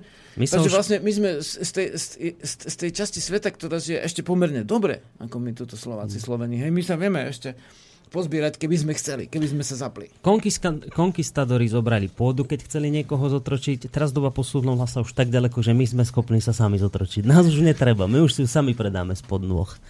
Zamyslite sa naozaj nad tým, vážení poslucháči. Vyzerá to, že je to skutočne veľmi vážna téma a treba do budúcna rozmýšľať, čo s týmto stavom ideme robiť a idete robiť. A asi, asi hádam naozaj nečakať na nejaké legislatívne opatrenia, ale v prvom rade sa zamyslieť nad tým, ak vy máte tú vašu rolu, či ju predáte za uh, pár eur, ktoré vás možno zachránia na mesiac, na dva, možno na dva roky, ale potom už skrátka nebudete mať ďalej nič. A nad tým sa treba zamyslieť. Ďakujem veľmi pekne. Uh, našej prvej hostke Žiarislav, ktorá zavítala do tejto našej relácie. Skutočne si A myslím, že tú premiéru zvládla výborne. zistila veľmi veľa Ďakujem. dôležitých správ. A... Ďakujem za tú možnosť naozaj sa o toto podeliť, um, lebo um, je to vážna téma, uh, celkovo pôda ako taká a celkovo naše životné prostredie a príroda sú témy, ktoré mm, podľa mňa nikdy nie, nie je možné prehnane uh, zviditeľnovať a sa im venovať, pretože ako som povedala, sme súčasťou tej prírody a ak si budeme chrániť, chránime tým aj seba. Tak, to bola Žanet Bohunská, naša dnešná hostka. A lúčia sa s vami moderátori Žiarislava Boris, majte sa pekne do počutia. Tak správame, čo sa spraviť dá, aby to bolo dobré bytosti. Sme sa nevedeli dohodnúť, čo zahráme nakoniec, takže som demokraticky rozhodol ja sám. A dám si pesničku Tá sila je v nás. No dobre. je v Čo? nás. Môže byť. Tak, Tá sila je v nás a ono to bude pekný vlastne doplnením toho, o čom sme tu rozprávali, že skúsme začať od seba. Tak sa majte pekne a do počutia. Do počutia. Dopo. Našli